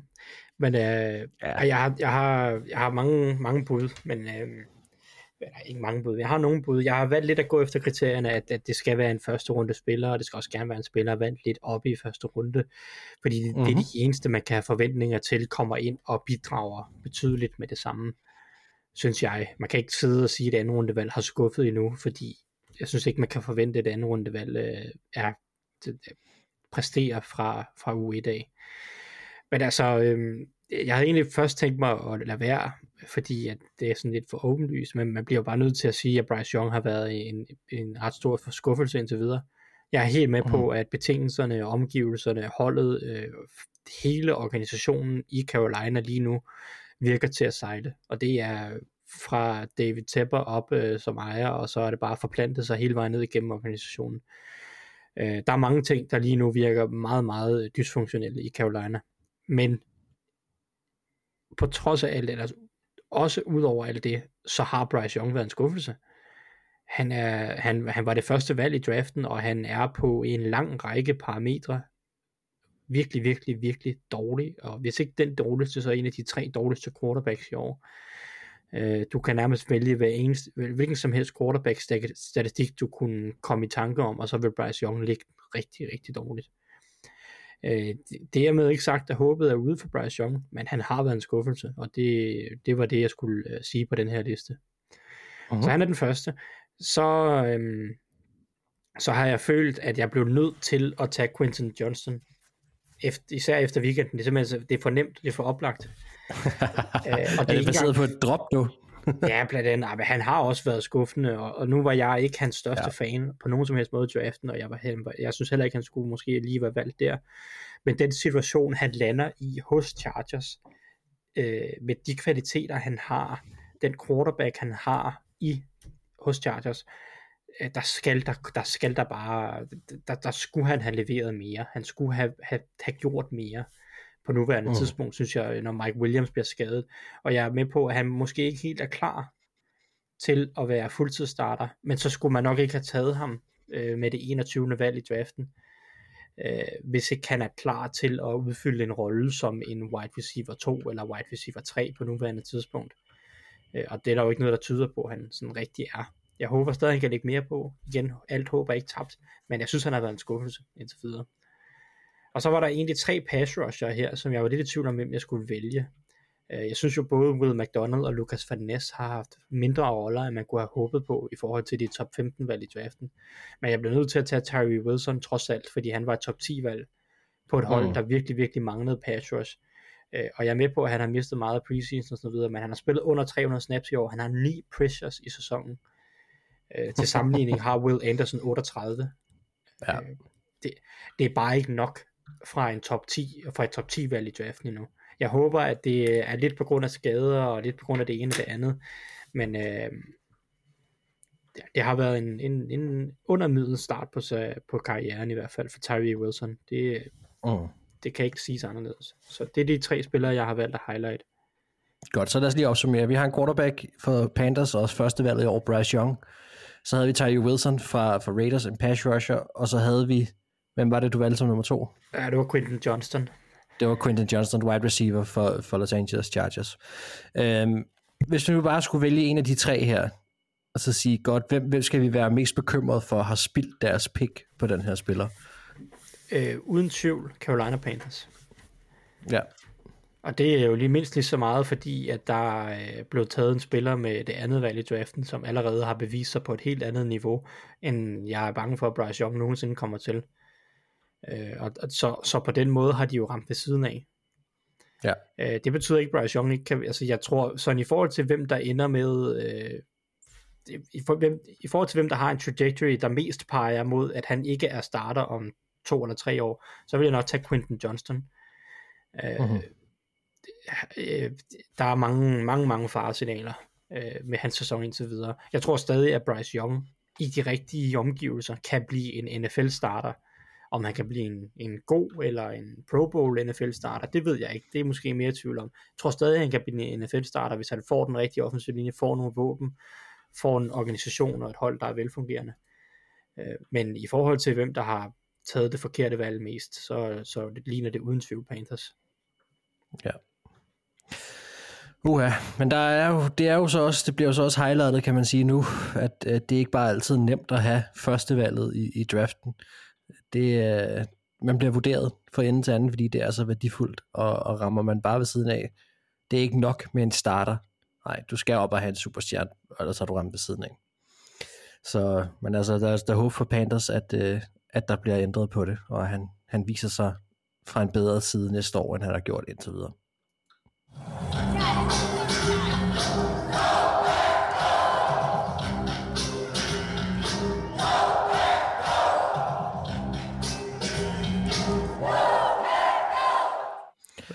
Og så hopper vi ind i andet kvartal. Var det med vilje, Mark? Altså, hvad tænker du? Go pack go? Ja, altså, det, alle skal jo til gode ses. Virkelig? Selvfølgelig. Okay. Det er vi nødt til. Jeg holder mig bare for ørerne imens. okay Det viser, noget om, det viser noget om, hvor sådan, at du ikke, du frygter ikke Packers så meget længere, når du, når du, overhovedet, er, har, når du overhovedet har mod på at afspille sådan noget der. Det var derfor, så føler jeg, at vi er et andet sted, end vi var for halvanden, to år siden, det vil jeg bare sige. det var derfor, jeg spillede Steelers to gange i sidste uge, Thijs. Jamen, jamen, jamen det er jeg med på. Der, der, der Prøv har med heller de ikke sidste- været noget at frygte. Prøv med de sidste 15 år, Thijs, så ja. Ej, øh, men ja, nej, men det, er- alle skal til gode ses. Så, så sådan er det. Vi hopper ind i anden kvartal. Og øh, Thijs, vi fortsætter hos dig nu, fordi det var dig, der var anden, og dermed også sidste vælger. Øh, hvad for en kamp har du valgt? Ja, men jeg har valgt at gå med det fremragende NFC South Brag af en fodboldkamp jo. Simpelthen en herlig division jo. Sagde øh, ingen nogensinde, men ja. Ah, det er en tung division at se på i år. Lad os bare blive enige om det. Igen i år, øh, må vi jo nok sige. Men øh, ikke desto mindre, så har vi to hold, eller de to øh, førende hold i divisionen, eller det vil sige første og anden pladsen i divisionen, der, der mødes her efter en bye week, begge to. Både Saints og Falcons har lige haft en uges pause til at prøve at tænke lidt over, hvordan de kan blive konkurrencedygtige sådan på tværs af hele konferencen. Øh, det, det er jeg ikke sikker på, at de kan, men, men ikke desto mindre, så er det jo, der er tre hold, der kæmper brager meget hårdt om, om den her divisionstitel, selvfølgelig Buccaneers er det tredje. Falcons og Saints kommer ind til den her kamp efter nogle svære perioder. Øh, Falcons har tabt tre i træk, deres forsvar er lidt kollapset øh, i, i den her tid. Saints tabte sidste gang til Vikings, øh, det er seneste kamp, men øh, før det har de selvfølgelig vundet to kampe, men dog over Bears og Colts øh, med backup quarterbacks. Øh, så, så Saints synes jeg heller ikke har været super imponerende den sidste måneds tid. Så øh, to hold, hvor at øh, de har skulle prøve at finde noget nyt, og det er især offensivt. Så det er lidt der, mit fokus er i den her kamp. Det er, er der nogle af de her hold, der begynder at få et, et consistent eller et velfungerende angreb. Øh, fra Falcons side har de jo valgt at, at gå tilbage til Desmond Ritter som starter. Det tror jeg er det rigtige ja. valg overordnet set. Øh, Øh, hvis de skal have noget som helst ud af sæsonen, og hvis de skal have nogle svar på deres, øh, på deres generelle roster på Desmond Ritter, så bliver de nødt til at gå den vej, fordi det var ikke det var ikke bedre at sætte Taylor, Taylor Heineke ind. Det var det samme øh, lidt ligegyldige øh, angreb, de satte på banen. Så må vi se, om Desmond Ritter har lært noget, om han kan løbe ud i fejlene og kan blive mere consistent. Og, øh, det, det må vi jo se. Det er for mig det svaret, hvordan, hvordan, hvordan får Falcons gang i et kastangreb? Det, det er alt afgørende for mig, fordi Saints har et godt løbeforsvar, Falcons vil gerne løbe bolden. Altså, de, hvis de skal have succes i den her kamp, så skal der komme noget i kastangrebet. De skal få gang i Drake London, Kyle Pitts, øh, Bijan Robinson. Øh, de, de bliver nødt til at, at få et kastangreb. Det har de ikke haft indtil videre i år. Øh, hvordan de gør det, det glæder jeg mig til at se. Saints, øh, Derek Carr, han bliver simpelthen nødt til at få forbud mod at kaste Alvin Kamara, indtil han begynder at involvere nogle af de andre spillere.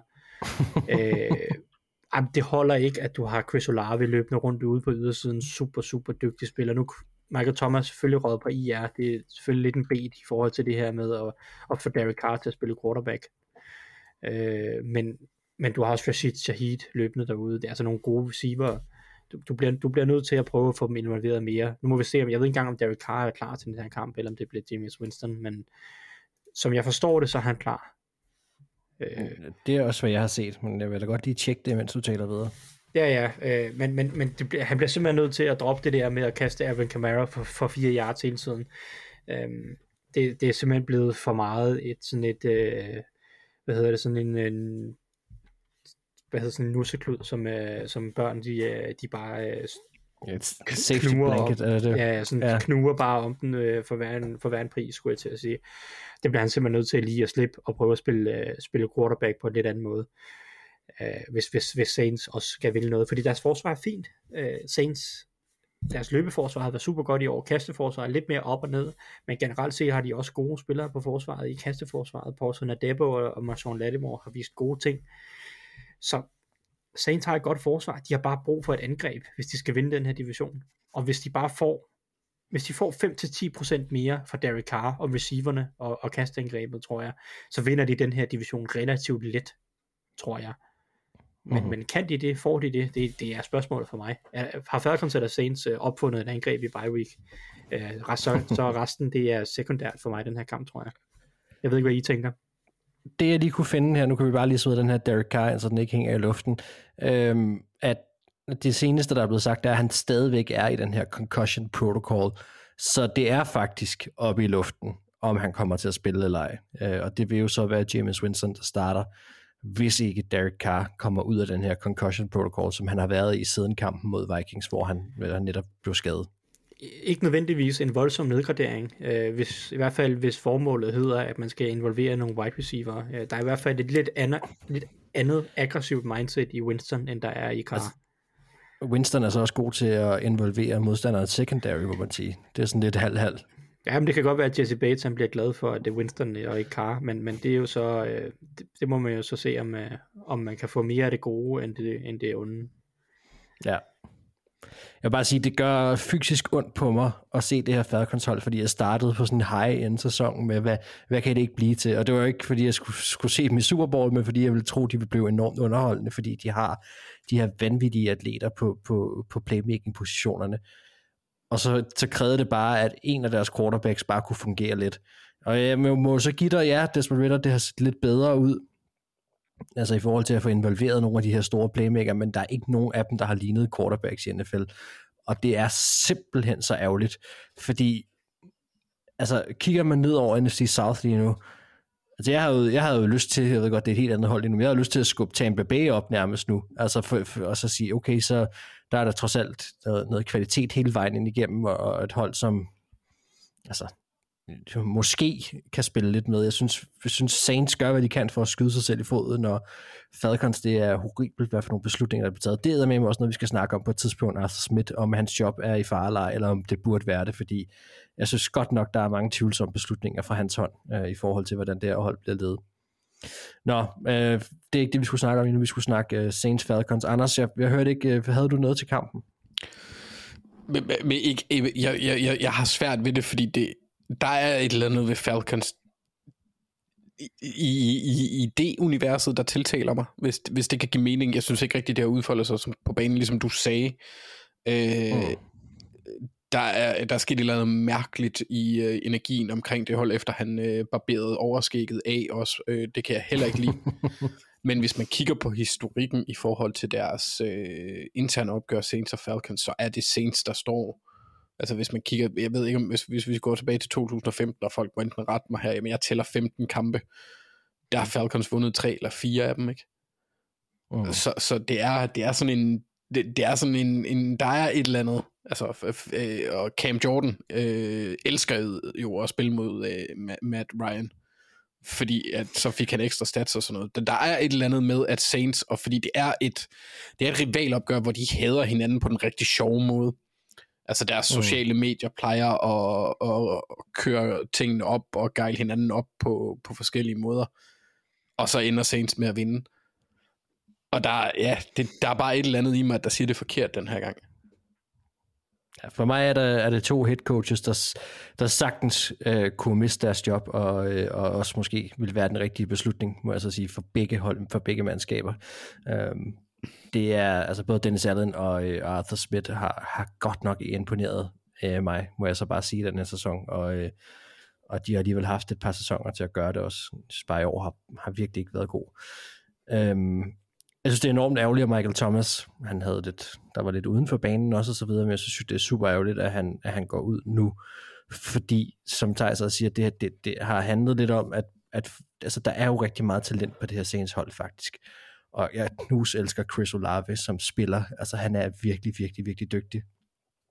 Men det nytter ikke noget, som også Thijs fik nævnt det her, det er jo virkelig noget, der smitter ind, når man sidder og ser på det her øh, scene, så sidder og ser, ser kampe igennem med dem, at det er meget dump off, når, når, når Derek Carr har været inde, og det er meget ikke inspirerende, må man bare sige, og så kommer James Winston ind og tyrer den ned ad banen, og så, så, så er det et helt andet angreb lige pludselig, og så skal Taysom Hill involveres på den måde, som de altid gør. Sådan det, det, det, er rodet, det er en rodet forestilling, det må man bare sige.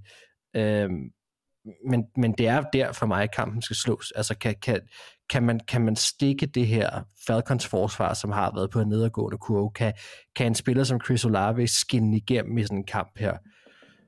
Og det tror jeg sagtens, han kan. Så har Saints chancen for at løbe med det her, fordi jeg har ikke set noget svar på Falcons angreb indtil videre, som jeg overhovedet stoler på. Så, så jeg synes egentlig, det, det bliver meget, det er måske også lidt fordummende det her, men, men altså jeg har det sådan lidt, hvis, hvis Saints bare kan få noget til at fungere på angrebet, så er de det bedre mandskab, og så, har- så kan jeg sagtens se dem stikke afsted med den her kamp. Det, det må jeg sige.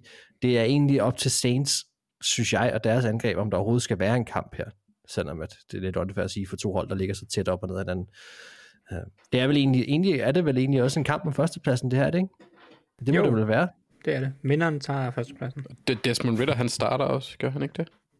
Jo, jo, jo det fik Thijs også nævnt. Ja, ja. Så jo, jo, jo men det, vi bliver jo, vi bliver jo, der er jo, det var fyldt med gaver, må man bare sige, til alle der så ud. Jeg har ikke mere klogt at sige omkring den her kamp, fordi jeg har det sådan, jeg tror allerede i mit hoved, der ved jeg næsten allerede, hvordan den kommer til at udspille sig. Det bliver en alt for tæt kamp i forhold til, hvad den burde være. Jeg tror ikke, den bliver særlig køn. Og hvis vi skal springe til det i sidste ende, så tror jeg også, Saints vinder.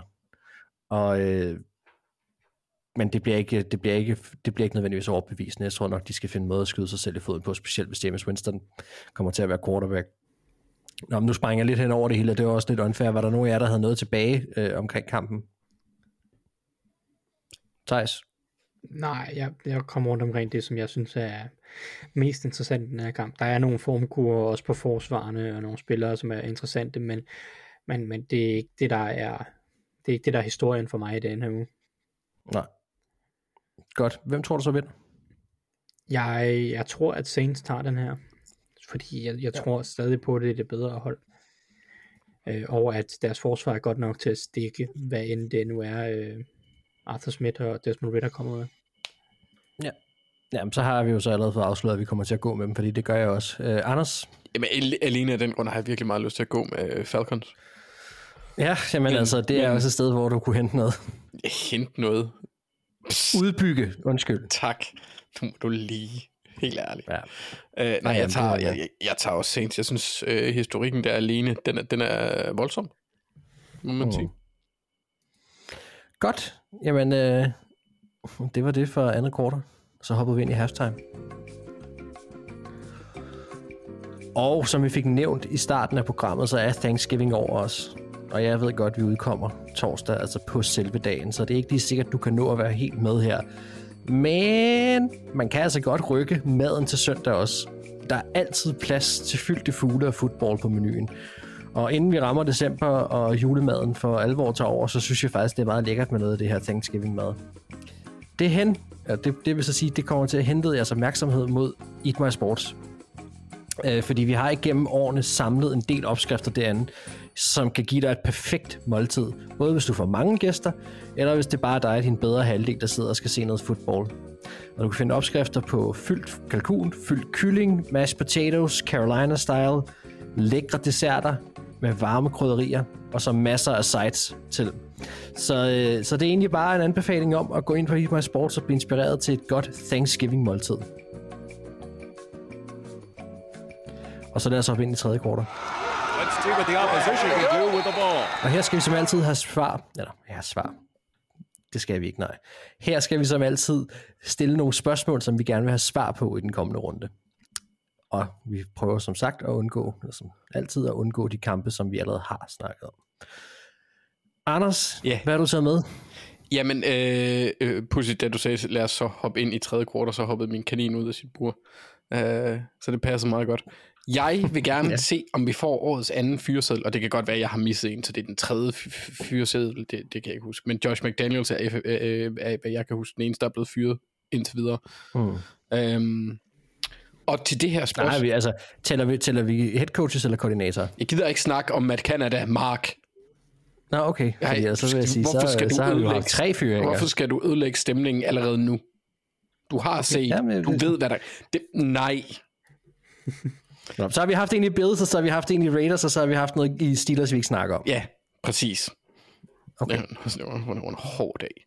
Øhm, men til mit spørgsmål, der har jeg lavet en rangering. Jeg har lavet to kategorier. De er inspireret lidt af Tarm El og Varmeselskabs hjemmeside, Tarm Varm, og min uendelige skuffelse over, at de ikke kaldte den Varm Tarm.dk. Ja, det kan. Den er jo også lige til venstre benet. Jeg forstår det ikke. Så øh, jeg har lavet øh, en rangering med varme tarme, og det er altså et træner, som jeg egentlig godt kunne se blive fyret efter weekenden. Øh, det vil, jeg vil ikke blive overrasket, ja. hvis det skete. Kan, kan Brandon Staley ikke please være på en af de lister? Det er han. Øh, og det er Åh, oh, selvfølgelig for jinx mit eget hold, som øh, møder ham. Men øh, okay, vi kan starte med ham. Brandon Staley, okay. de, de møder Ravens, tager imod Ravens øh, i weekenden.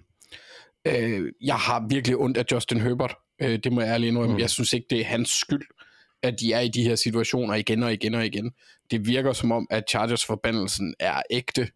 Men det, jeg synes, der er mest skræmmende og, og, og mest skuffende ved Brandon Staley, ud over hans øh, optræden øh, på pressekonferencer, hvor han virker øh, enormt presset, i hvert fald i den her uge, og virker decideret fornærmet øh, over, at der mm. blev stillet spørgsmål til hans playcalling. Øh, hvis du kigger på hans forsvar i år, så er de øh, 23 i DVOA og 28 i EPA per play. Det er skidt, når man er ansat som øh, forsvarskoryfæ, eller for, øh, hvor det er en styrke. Det har ikke været godt. Det har ikke været godt på noget tidspunkt under Staley. Mm. Så han er, er en af mine øh, varme tarme. En anden er Ron Rivera. Øh, Rivera. Oh, uh.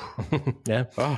Riverboat Run. Ja, var det lige så godt for jer? Nå, de møder, øh, de møder Dallas, og øh, det er jo en rivalkamp. jeg er, er lidt i, i tvivl om, de kunne godt, han kunne godt blive fyret. De har så til gengæld også tabt to kampe til Giants. Øh, han er ikke blevet fyret endnu. Men jeg vil ikke blive overrasket, hvis det skete. Jeg tror, når vi rammer off-season med den nye ejer, så er det en clean slate. Der er no more Mr. Dan. Uh, undskyld, Mr. Snyder. Uh, som han jo gerne vil have, man kalder ham. Jeg, jeg, jeg tror, han renser helt ud uh, efter sæsonen. Må jeg, godt, må jeg godt lige spørge dig, hvis han nu bliver fyret, Ron Rivera, fordi det her, det var jo noget, vi snakkede om i off-season. Mm. Hvis han nu bliver fyret, Mm. hvem bliver så head coach? Jeg tror mere på Bianemi, end jeg tror på uh, Del Rio, men nok en af de to. Okay. Øh, Ja, men, det er, det, det, det, okay, ja. men, men altså, det kunne, det kunne også godt være Del Rio, medmindre de ser en fremtid i, i, i Be Enemy. Men jeg, mm. kan, jeg har det stramt med Del Rio. Han, han siger nogle i ting, der er på, øh, altså, øh, altså ja. bare på et faktuelt plan, der er fucked up. Øhm, så ham har jeg det stramt med, så ham vil jeg helst ikke se i, en, øh, i den position. Øh, men, men ja, det kunne, det kunne jeg, jeg, der vil jeg hellere have øh, Enemy, og jeg synes egentlig også, at vi har set nogle positive nok ting fra deres angreb. Ikke at det har været godt, og i weekenden var det forfærdeligt, men det er også en, hvad, hvad, hvor, hvor Sa- Sam Howell blev han taget i 4. og 5. runde sidste år. Ja men det, det, er, det, Eller 6. måske endda. Ja, altså, det, var en, det er en late round rookie, der ikke er Brock Purdy, og ikke har Kyle Shanahan omkring sig. Han har egentlig klaret det ret godt. det er en rutsjebane, det her, men, det er men vi det. har at gøre med, en- han er overpræsteret. Det har han det stadigvæk. Altså, så- at vise sine tendenser. Så det har vist mere, jeg synes, forsvaret har været skræmmende dårligt nogle gange. Altså i forhold til, hvad man forventede af det inden, men det synes jeg egentlig, det har været i to år. Så det, derfor vil jeg måske også ikke kigge Del Rios vej. Det, vil, det eneste, der kunne gøre det, var hans erfaring fra Jacksonville som head coach. Mm. Den tredje, og, og det er den her, jeg, jeg har det mest iffy med. Thijs var inde på en af punkterne med, med skuffende rookies, og det er jo selvfølgelig Bryce Young. Øh, så det er Frank Reich her, øh, head, Mm. head coach for, for Panthers. Jeg kan ikke lide det, der sker lige omkring dem lige nu. Jeg synes, øh, de, de udgav et klip, hvor de begyndte at fortælle, øh, med David Tepper, ejeren af Panthers, begyndte at fortælle om, øh, at de havde i gang i en trade med Houston og Cardinals og sådan tre, og Bears og sådan trevejs ting. Og der Mm. trak Houston sig. Og så vil Houston angiveligt, der, var, der vil være en eller anden, der vil have fået førstevalget, der ikke var Panthers, men så vil de have fået toeren. Øhm, og på en eller anden måde skulle det undskylde, at de valgte Bryce Young over CJ Stroud. Jeg har svært ved at finde ud af logikken i det. Fordi either way, så vil du, du stod i sidste ende med frit valg, og du valgte Bryce Young. Tag ansvaret for, at det gik galt. Jeg tror, det var en David Tepper beslutning mere, end det var en meget andet. Øh, jeg er skuffet over hans ejerskab. Jeg havde egentlig forventet, at det ville være godt. Han virker utålmodig. Øh, jeg synes, han tager nogle mærkelige beslutninger. Man kan se, at han ejer også flere sportshold i Carolina-området, og det går pisse dårligt for dem alle sammen. Så jeg, jeg, jeg har svært ved at se, hvad, hvad, hvad beslutningen her skulle være. Fordi enten så skal man prøve at give Frank Reich noget tid til at få et, en spiller, der har noget potentiale, men på ingen måde har nået det. Nogle bedre omgivelser for Panthers har ikke et godt hold. De har ikke et godt offense. Deres første receiver er Adam fucking Thielen, og alt respekt for den måde, han spiller. Han er ikke en første receiver. Det er han bare ikke. Ikke så, ikke så meget Thielen slander, Anders, vel? Nej, men det er ikke Thielen slander, det er bare, han er gammel. Han, er- han, er, han er en okay toer, en solid træer, men han er ikke en første receiver. Det er hans bedste våben lige nu. Deres løbespil fungerer ikke super godt. De gav mange p- relativt ja, en fin kontrakt til Miles Sanders. Det er Chuba Hubbard, der kører det hele. Den offensive linje er ikke super voldsom. Altså, jeg, jeg kan ikke helt finde ud af, om jeg vil have Frank Reich væk eller ej. Men either way, så synes jeg, at David Tepper, han burde fyres. Det kan man så ikke. Og så, og så, så videre til, for det her det taget længere tid, end jeg havde regnet med.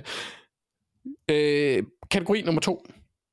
Og det her, det, det skal lige siges, det er øh, trænere, jeg godt kunne se fyret efter den her weekend. Så øh, der er nogle andre, for eksempel Arthur Smith, ham tror jeg ikke bliver fyret i in-season. Så den knap så varme tarm, det er Matt Eberflus.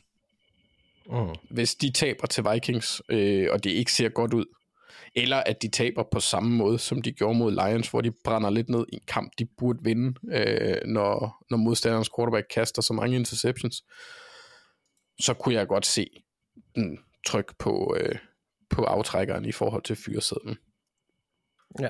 Så det var det svar, jeg gerne vil, eller øh, spørgsmål, jeg gerne vil have svar på. Ja, jeg er også spændt på at se, om vi får svar på noget der. Eller det gør vi jo, men um, om der er nogle af dem, som, hvor der bliver trykket på aftrækkeren. Godt, Thijs. Ja, Jeg havde lovet vores lyttere, at vi ikke var helt færdige med at snakke med Canada. Boo, jeg glæder mig. boo. Jeg glæder mig rigtig meget til at se, uh, se hvad, det, hvad, hvad der kommer af ændringer. Mm. Øh, jeg, jeg, jeg ved ikke, om det bliver bedre. Jeg har bare brug for at se noget andet. ja, det tror jeg, vi er mange, der er. Øh, Jeg har bare brug for ikke at, at, at, at lukke øjnene og bare have, have ondt i alle kropsdele, når jeg lægger mig til at sove søndag aften. Altså, øh, det er bare som sådan en sygdom, der forplanter sig gennem øjnene og ud i resten af kroppen, hver gang jeg har set Steelers' angreb. øhm, så jeg ja. håber bare, at der er et eller andet, øh, noget, noget anderledes, noget uforudsigelighed, noget, øh, nogle kast hen over midten for øh, en forandrings skyld.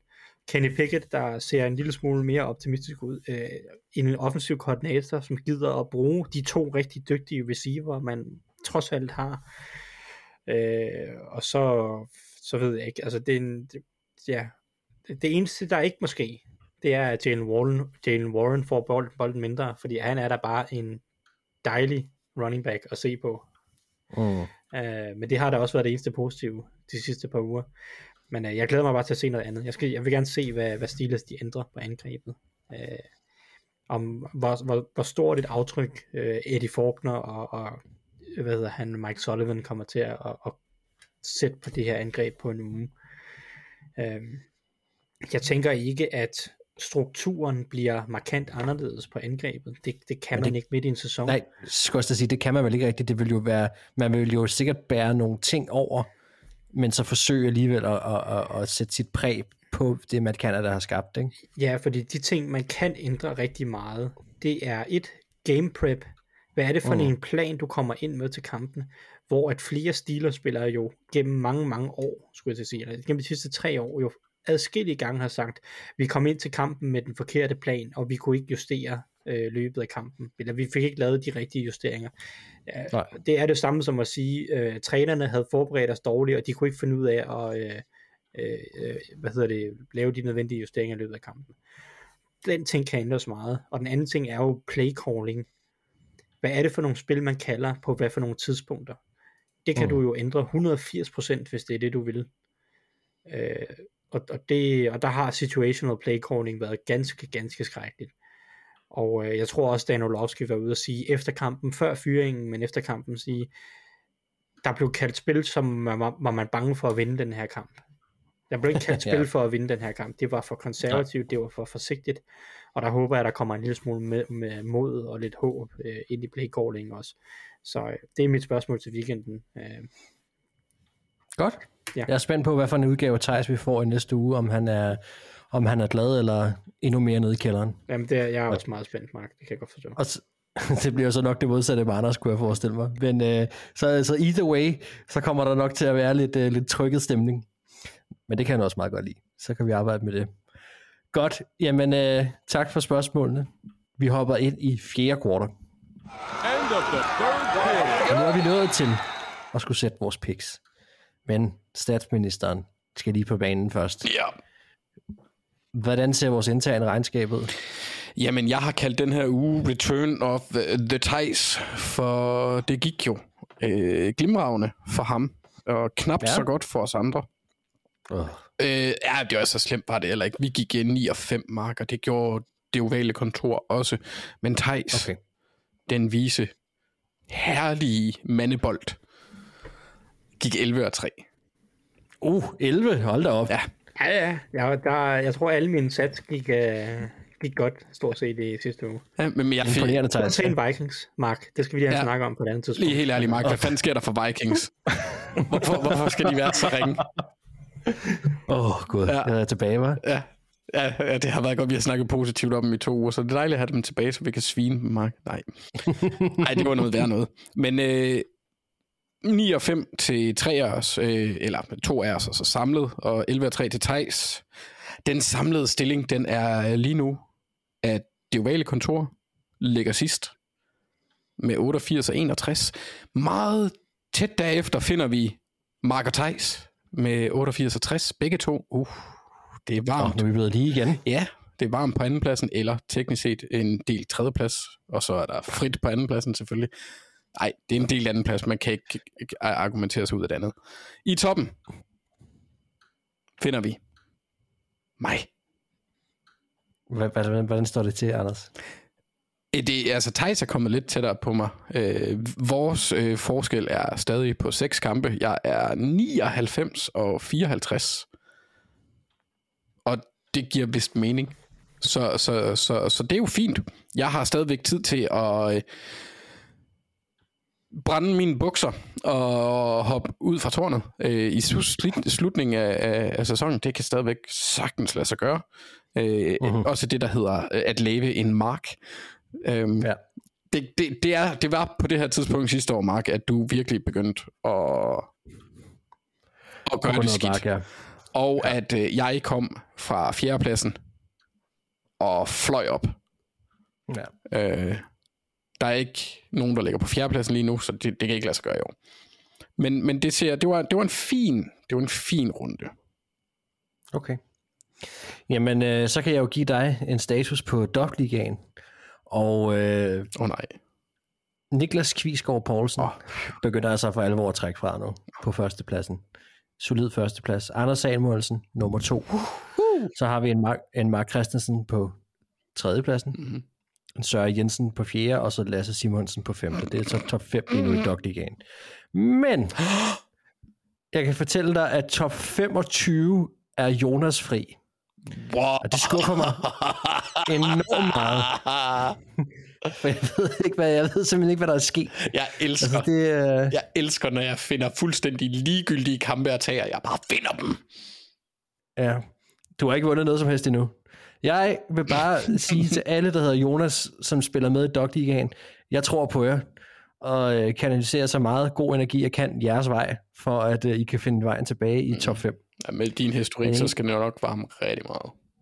Ja, ja. Er det en bare for at modbevise Anders i hans syge spil? Nå. godt. Lad os få sat nogle picks. På et eller andet tidspunkt skal vi vælte ham en tronen, Thijs. Det kunne lige så godt være den her uge. Klar. og øh, vi starter med de tre Thanksgiving-kampe. Der er jo nogle hold, man er vant til at se her. Detroit Lions, Dallas Cowboys osv. Øhm, Detroit Lions, Green Bay Packers, det er første kamp. Lions, tager jeg. Thijs? Ja, spændende. Jeg synes jo, Packers trender opad. Mm. Uh, så de, de kan jo godt være, øh, de kan godt være et frisky valg her i, uh, i den tidlige kamp. Øh, Men uh, jeg går også med Lions, trods alt. Uh, de har vist mere kvalitet over sæsonen. Godt, vi går med Lions. Jeg tror også, det vil godt nok betyde meget for dem i den her... Nu ved jeg godt, det har floreret rigtig meget rundt, det her med, hvornår det sidste gang, at de havde en øh, havde otte sejre øh, på det her tidspunkt i sæsonen, men der var John F. Kennedy altså præsident, hvilket er fuldstændig sindssygt at tænke på. Øh, men og så vinde den her Thanksgiving-kamp i den her sæson, de har gang i nu, det tror jeg betyder rigtig meget for dem. Så, så man ikke, at de trækker den hjem. Anders, Jeg har taget øh, Lions også. Ja. Um, så vi går samlet set med Lions. yes. Jeg kunne godt lide din Ron Burgundy-stil. Detroit L- Lions? Ja. Godt. Dallas Cowboys mod Washington Commanders. Der er vel ikke så meget at snakke om her, er der? Dallas Cowboys? Cowboys. Ja, de har været ret skarpe mod, øh, mod Alle. den type modstand. Commanders har ikke. Øhm, Seattle Seahawks mod San Francisco 49ers. Det her, ja, det var også, et, hvad kan man sige, en nyere form for rivalopgør, som opstod for, for ja, snart en 15 år siden, eller sådan noget rigtigt i hvert fald.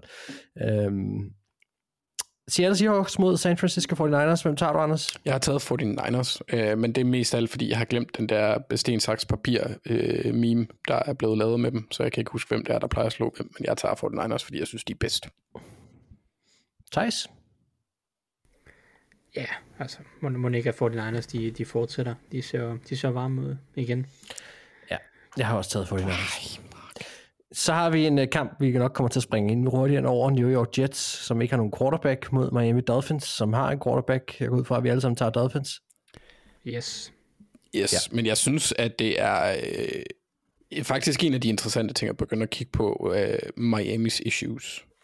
For det, Helt sikkert. Det er bare ikke i den her uge mod, mod Jets, medmindre de selvfølgelig taber. ja, ja, øh, Øhm, mm. Nu må vi selvfølgelig sige, at Zach Wilson er jo, er jo degraderet til tredje quarterback nu. Øhm, så, øh, så vi får altså... Hvem er det egentlig, hvem er det egentlig der kommer til Tim at spille Boyle. for New York Jets? Åh oh, ja, det er Tim Boyle. Det fordi han, ja. han, han øh, kender angrebet så godt, ifølge øh, Nathaniel Hackett, og så er det Trevor Simeon, der er nummer to, hvis jeg ikke tager helt fejl. Jeg tænker, han samler op på sin Broncos skår. Gal Nathaniel Hagel har også bare... Nå, okay. Lige meget, du skal ikke ind på alt det der. Uh, vi, vi går med Dolphins. Så var det Atlanta Falcons mod New Orleans Saints. Der har vi taget Saints. Og så kommer kampen Cincinnati Bengals mod Pittsburgh Steelers, som jo er øh, negativ for Bengals i og med, at det er uden Joe Burrow. Positiv for Pittsburgh, fordi det er uden Matt Canada. Jeg tror, du Øh, at sige positivt for Bengals, fordi de møder, P- fordi de møder Steelers, men uh, Jamen, det, det kan jeg bare ikke helt sige, når Matt Canada nu er væk. Så, øh, så lad, os, lad os så høre dig, Thijs. Hvem går du med? jamen, jeg ved ikke helt, om jeg må, må tage du- Steelers. Jo, jo, sag- jeg har ikke set du nogen ændringer på banen jo. Altså, jeg er jo med Ah, på, okay. at der er sket ændringer nu, Sej. ikke? Men, men vi har jo ikke set dem i effekt. Det kan, jeg, det kan jeg svare på ret hurtigt. Det kommer helt an på, hvor principfast mand du er jo. Okay, jamen, jeg er meget principfast, så jeg går med Bengals. Anders, du er sådan en... Øh, du, du visker folk i øret. Du er ligesom ham der fra Game of Thrones, som ligesom går rundt og, og, og visker folk i øret. Ja, den, ham den tykke skaldede mand, det passer meget godt. Ja, han er Inu- Inuk eller sådan noget. Jeg kan ikke, Ja, jeg det passer så. Det er så også nok tæt på. Nej, okay. Nej, gas. Så må du tage til the, Bills. the, the, the something. Yes. Eller til Buffalo. Ja. Øhm, godt. Jeg tager Pittsburgh Steelers. Det gør ud fra, at du også gør, Anders. Ja, det her, det var jo faktisk... jeg var lidt i syv sind om, hvilke kamp, øh, kampe jeg skulle snakke om. Øh, så jeg satte det op til en afstemning inde på Twitter, og folk de valgte så Bills Eagles. Ja, den anden kamp, det var Steelers Bengals, fordi så havde jeg brugt mit hele afsnit til at svine de to hold. Øhm, Mm. Ej, det passer ikke. Men jo, mest Steelers for at fyre Matt Canada, det synes jeg simpelthen ikke okay. Men nu har jeg øh, reddet, reddet nok på den gris. Jeg tager Steelers. Godt. Texans mod Jackson mod Jaguars, den har vi taget. Vi tager Texans. Så har vi Indianapolis Colts mod Tampa Bay Buccaneers. Jeg går med Buccaneers. Anders? Yarg. Ja. Thijs? Jeg går med Colts. Ja, Jamen, okay. altså, Buccaneers, de spiller simpelthen uden kasteforsvar. Det har jeg bare rigtig svært med. Det er sådan... Ja, Ja, men Colts. du er Men, fuldstændig men ret. Colts spiller er- uden quarterback, så... Ej, nej, nej, nu skal du tale pænt om Gardneren. Ja. Anders, det- jeg har ikke hørt dig lave Gardner Min- Minshew øh, slander før. Det, Ej, jeg ved det godt, det er forfærdeligt, men han har fandme været dårlig. Ja. Det har han. Og jeg, øh, inden jeg ligger mig til at sove om aftenen, Thijs, mm. så hører jeg stadig din stemme fra vores power ranking fra for lang tid siden, om hvordan du ligesom gennemgik, at Buccaneers trods alt set havde ret meget kvalitet og burde ligge højere, end de gjorde. Og jeg må bare sige til dig, du havde ret. Og, og det var egentlig en fejl, fordi det var også bare Baker-hate for mit vedkommende dengang, der gjorde, at jeg havde dem aller, aller lavest. Og det er ikke for at tale Tampa Bay op som noget gudhold lige nu overhovedet, men, men det har bare vist sig, at den kvalitet der kunne være med til at trække nogen kampe igennem for dem. Ja, men Og du, det det tror du jeg også godt, også det kan ret. Ikke? Altså, du havde også ret med din Baker hate, fordi han er også uden tvivl det, der holder dem tilbage. Altså, Det er der ikke nogen tvivl om, ja. måske sammen med coaching staff, der er også nogle ting der, som Todd Bowles og Dave Canales øh, måske lige øh, skulle se på, men det er sådan en ting. ja. Godt, vi går med Tampa Bay Buccaneers samlet set. Så har vi New York Giants mod New England Patriots. Hold da op, tænker det overhovedet til at... Øhm... Hvad siger du, Thijs? Ja, ja, det er jo måske de to dårligste hold i ligaen øh, lige nu. Sådan lidt... Øh... Jeg, ved, jeg ved ikke rigtigt, hvad- jeg har ikke set den her Giants-Washington-kamp. Øh, det, var, det var lidt sådan noget, jeg ikke rigtig... Øh, det eksisterede ikke rigtigt. Um, Det var, så jeg ved ikke, om, om, om Tommy DeVito, han øh, er, øh, er the man, der lige pludselig øh, skal slå Bill Belichick, men, men det, det kan simpelthen ikke... Det, det, det, det processerer ikke inde i min hjerne, at Tommy DeVito skulle slå øh, Bill Belichick, så jeg tror, jeg går med Patriots.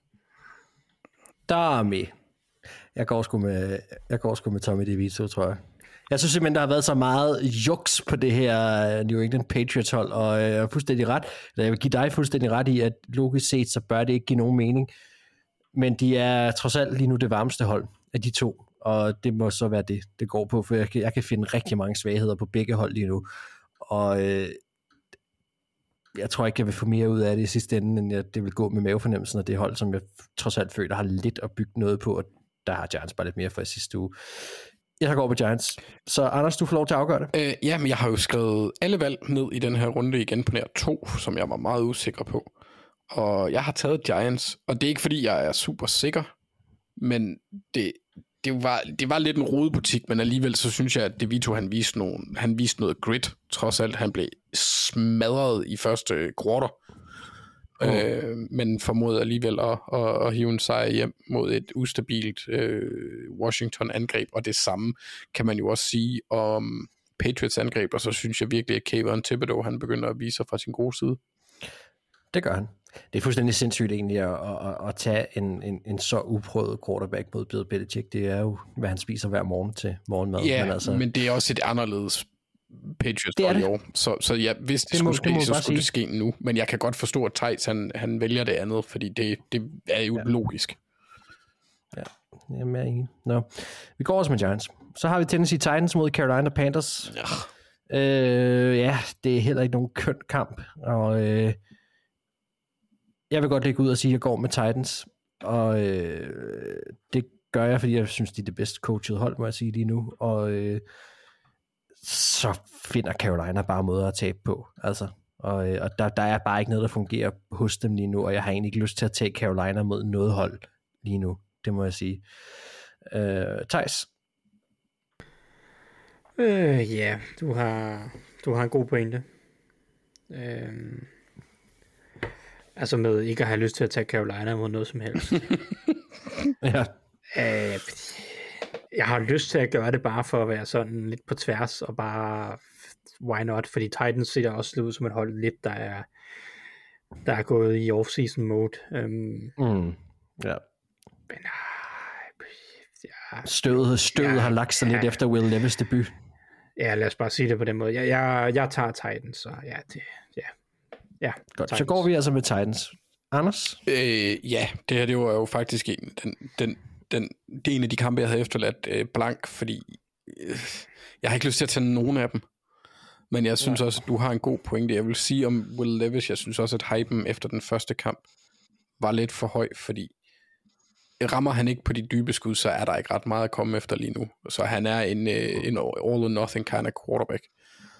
Um, men det kan godt lykkes mod Panthers, der er meget dårlige og meget skadet også. Ja. Så jeg tager Titans. Så du går også med Titans. Ja, vi går samlet set med Titans. Så har vi Hjalte mod Los Angeles Rams, Arizona Cardinals. Altså man må jo sige, at, at, at, det gør en forskel at have Kyler Murray som, uh, som quarterback. Altså han, man, man kan måske godt tro lidt mere på, at de kunne trække en sejr ud af, af nogle af de her kampe. Um, men det er stadigvæk et hold, der virkelig er ramt af deres, uh, af deres overall uh, bundniveau, som bare ikke er særlig højt. Anders, hvad siger du? Mm, jeg prøver lige at, at udskyde, indtil jeg kan finde det der meme. Øhm, nej, jeg, jeg ved det faktisk. Jeg synes, den er svær. Øh, det er øh, bum, bum, bum, bum, bum, bum, bum. Det er glad for, at du siger, fordi det bum. synes jeg også. Det er, jeg tager Cardinals. Memet siger, at Cardinals vinder. Hvad er det for et meme? Det er et uh, rock, paper, scissors meme hvor, for uh, NFC West, hvor at uh, de så er stillet op på forskellige måder, der viser, hvordan de slår hinanden. Men Godt, i, ja, det, det, det må du lige lægge op i morgen, det der, når vi udgiver. det er Katja Kvarnø, vores uh, regelmæssige lytter, der har delt det med mig. Det giver ikke helt mening, for ifølge det her meme, så skulle Seahawks og Cardinals spille uafgjort, når de møder hinanden. Øh, Okay. ja, men øh, jeg går med Cardinals, for det var en af de andre kampe, jeg også havde efterladt øh, tom. Jeg ved ikke, hvad jeg skal stille op med Thijs? den her. Også fordi Cooper Cup er skadet. Jeg har også taget Cardinals i den her kamp. Uh, Jeg synes Rams, øh, det, det ser lidt tungt ud offensivt. ja, jeg går med Rams. Så øh, vi går samlet set med Cardinals. Ja. Denver Broncos mod Cleveland Browns. Så det er jo et halvvarmt Broncos hold, må man sige, som skal op mod et, øh, ja, ligens bedste forsvar. Øh, eller et af dem, undskyld, Anders. Et af de bedste forsvar. Øh, Nej, det er det bedste forsvar. Nej, jeg synes bare, Ravens melder sig også ind i en kamp. Helt sikkert. Men altså, men altså på de fleste statistikker, på de sjove parametre, der ligger Cleveland nummer et. Og de vandt. Så. Okay. Røvhuller. Jeg har taget Cleveland, Mark. ja, jeg synes, det er svært. Jeg har også lyst til at tage Cleveland. Hvad siger du, Thijs? Jeg er faktisk ikke så meget i tvivl. Jeg, jeg, jeg, jeg, er fuld on på det her Denver hype uh, train. Fedt. Øh, Ja, De, de taber der ikke en kamp resten af året. okay. Ja, jeg går også med Browns. Vi går samlet set med Browns. Thijs, du tager Denver. Og Jeg er meget nervøs for den jeg, her jeg kamp. tror alene på den her runde der, Thijs, der kommer du til at hente mig. Det er lige før. Ja, jeg er meget nervøs for den her kamp også, må jeg bare sige. Nå, Las Vegas Raiders mod Kansas City Chiefs. Øhm, Chiefs. Jeg er ikke så, ja, Chiefs burde vinde. Altså, de, de, ikke, de har haft nogle kampe de sidste par uger, hvor det ikke har set super godt ud. De har haft svært ved at score efter halvleg. Øhm, forfærdeligt drop i weekenden, ja. men, men man må jo tro med Patrick Mahomes og så det forsvar, så burde de vinde over Raiders. De melder altså lidt ind i den kamp, som, eller den snak, jeg havde tidligere omkring Eagles, også det der med, at øh, hvad er de hold, som ikke rigtig kan sætte standarden så højt i år for NFL, altså de hold, der skal præstere som, som topholdene. Altså, vi ved, de kan meget mere end det, vi ser. Jeg vil, jeg vil sige, at der er rigtig mange øh, flud, fuldblods racerbåde i NFL, men de har alle sammen huller i skroget. Ja, jamen, det er et meget godt billede. Thijs, vi går med Chiefs, men øh, har du lyst til at rulle, rulle terningerne i Vegas? Det har jeg ikke. Jeg går også med Kom nu, Thijs. Ah, Vi skal ikke have ham mere ud nu Nej, okay. på gyngende grund. Så har vi Los Angeles Chargers mod Baltimore Ravens. Thijs, Ej, jeg, jeg går med Ravens. Altså, det Chargers, det, det sejler for meget. jeg går også med Ravens, så Anders, den er gratis. Ej, det er den aldrig. Jeg går også med... det- Altså, der er nogen af os, der har fokuseret, fokus på det langsigtede, Mark. Jamen, det kunne godt være, at jeg skulle begynde på det også. Uh, jeg tager også Ravens, også, det, men, men det er en kamp, som Chargers, de kan godt vinde den, selvfølgelig kan de det. Men ja, mm. det er også en kamp, som de kan tabe rigtig grimt. Og hvis de gør ja. det, så er det der, øh, jeg godt kunne se, at, øh, at øh, hvad hedder det, Spanos, han, han tager Thanos handsken på og slår Brandon Staley i bagdelen. Og hvor ville det være rart på et fodboldmæssigt plan. Ikke på personlig plan, selvfølgelig. Men jeg har sagt, hvad jeg skulle sige omkring Brandon Staley og Chargers. Ja. Det, det, jeg skal ikke sige Kommer jo an på, hvad man er til, Mark. Og så har vi Monday Night-kampen, som er en af sine North-opgøret Minnesota Vikings mod Chicago Bears. Jeg tager Vikings. Anders? det gør jeg også. Jeg synes, det er irriterende. Nej, jeg er Ja. ja. faktisk ikke sikker. Thijs, hvad tager du? Jeg tager Bears. Ah, Jeg tager kun Vikings, når Mark ikke er med. Det tror jeg sådan, jeg, det er konklusionen i år. er det den nye regel? Det, ja, ja, det kan være den nye regel efter, hvis Steelers de begynder at spille offense. Øh, Thijs, den vogn vil jeg gerne have på, så tager jeg Bears. Og det begynder med at blive kompliceret der. Nå, men så går vi med Bears. Okay, jamen øh, det er fint. Jeg er lone wolf på Vikings, det har det glimrende med. Altså, jeg, jeg, jeg giver jo øh, et hvert hold inde i vores øh, picks-dokument øh, en farve, eller forskellige farver, og det er den mest varierede fordeling, jeg har haft i år, tror jeg. Ja, det er spændende. Jeg kan godt mærke, at den gik, den gik mange forskellige veje, den her. Jeg glæder mig til at høre, hvad der sker næste uge, og hvordan vi, hvordan vi så står der, om vi har fået rystet posen lidt, fordi det kan ikke blive ved med at gå, som det har gjort. Godt. Tak for det, de her. Vi har sat vores picks. Vi er klar til uge 12 af NFL. Og det betyder så også, at øh, podcasten er slut for den her gang. Det er dejligt at være tilbage, og øh, jeg er også tilbage igen i næste uge. Yay! Øh, hvis, hvis alt går vel. Ej, det, det håber vi det bestemt. Øh, det er i hvert fald planen. Og, øh, og det har været fantastisk at være sammen med jer igen. Jeg synes, det har været et rigtig godt, øh, godt program. Jeg har nyttet at lave det med jer. Så er der ikke så meget andet tilbage at sige, end at øh, mit navn er Mark Skafte Våbengård. Med mig der har jeg haft Anders Kaltoft og Thijs Joanger. Og husk lige at gå ind og stikke os en øh, anmeldelse derinde, hvor du hører podcast. Det sætter vi kæmpe stor pris på. Lyttes ved.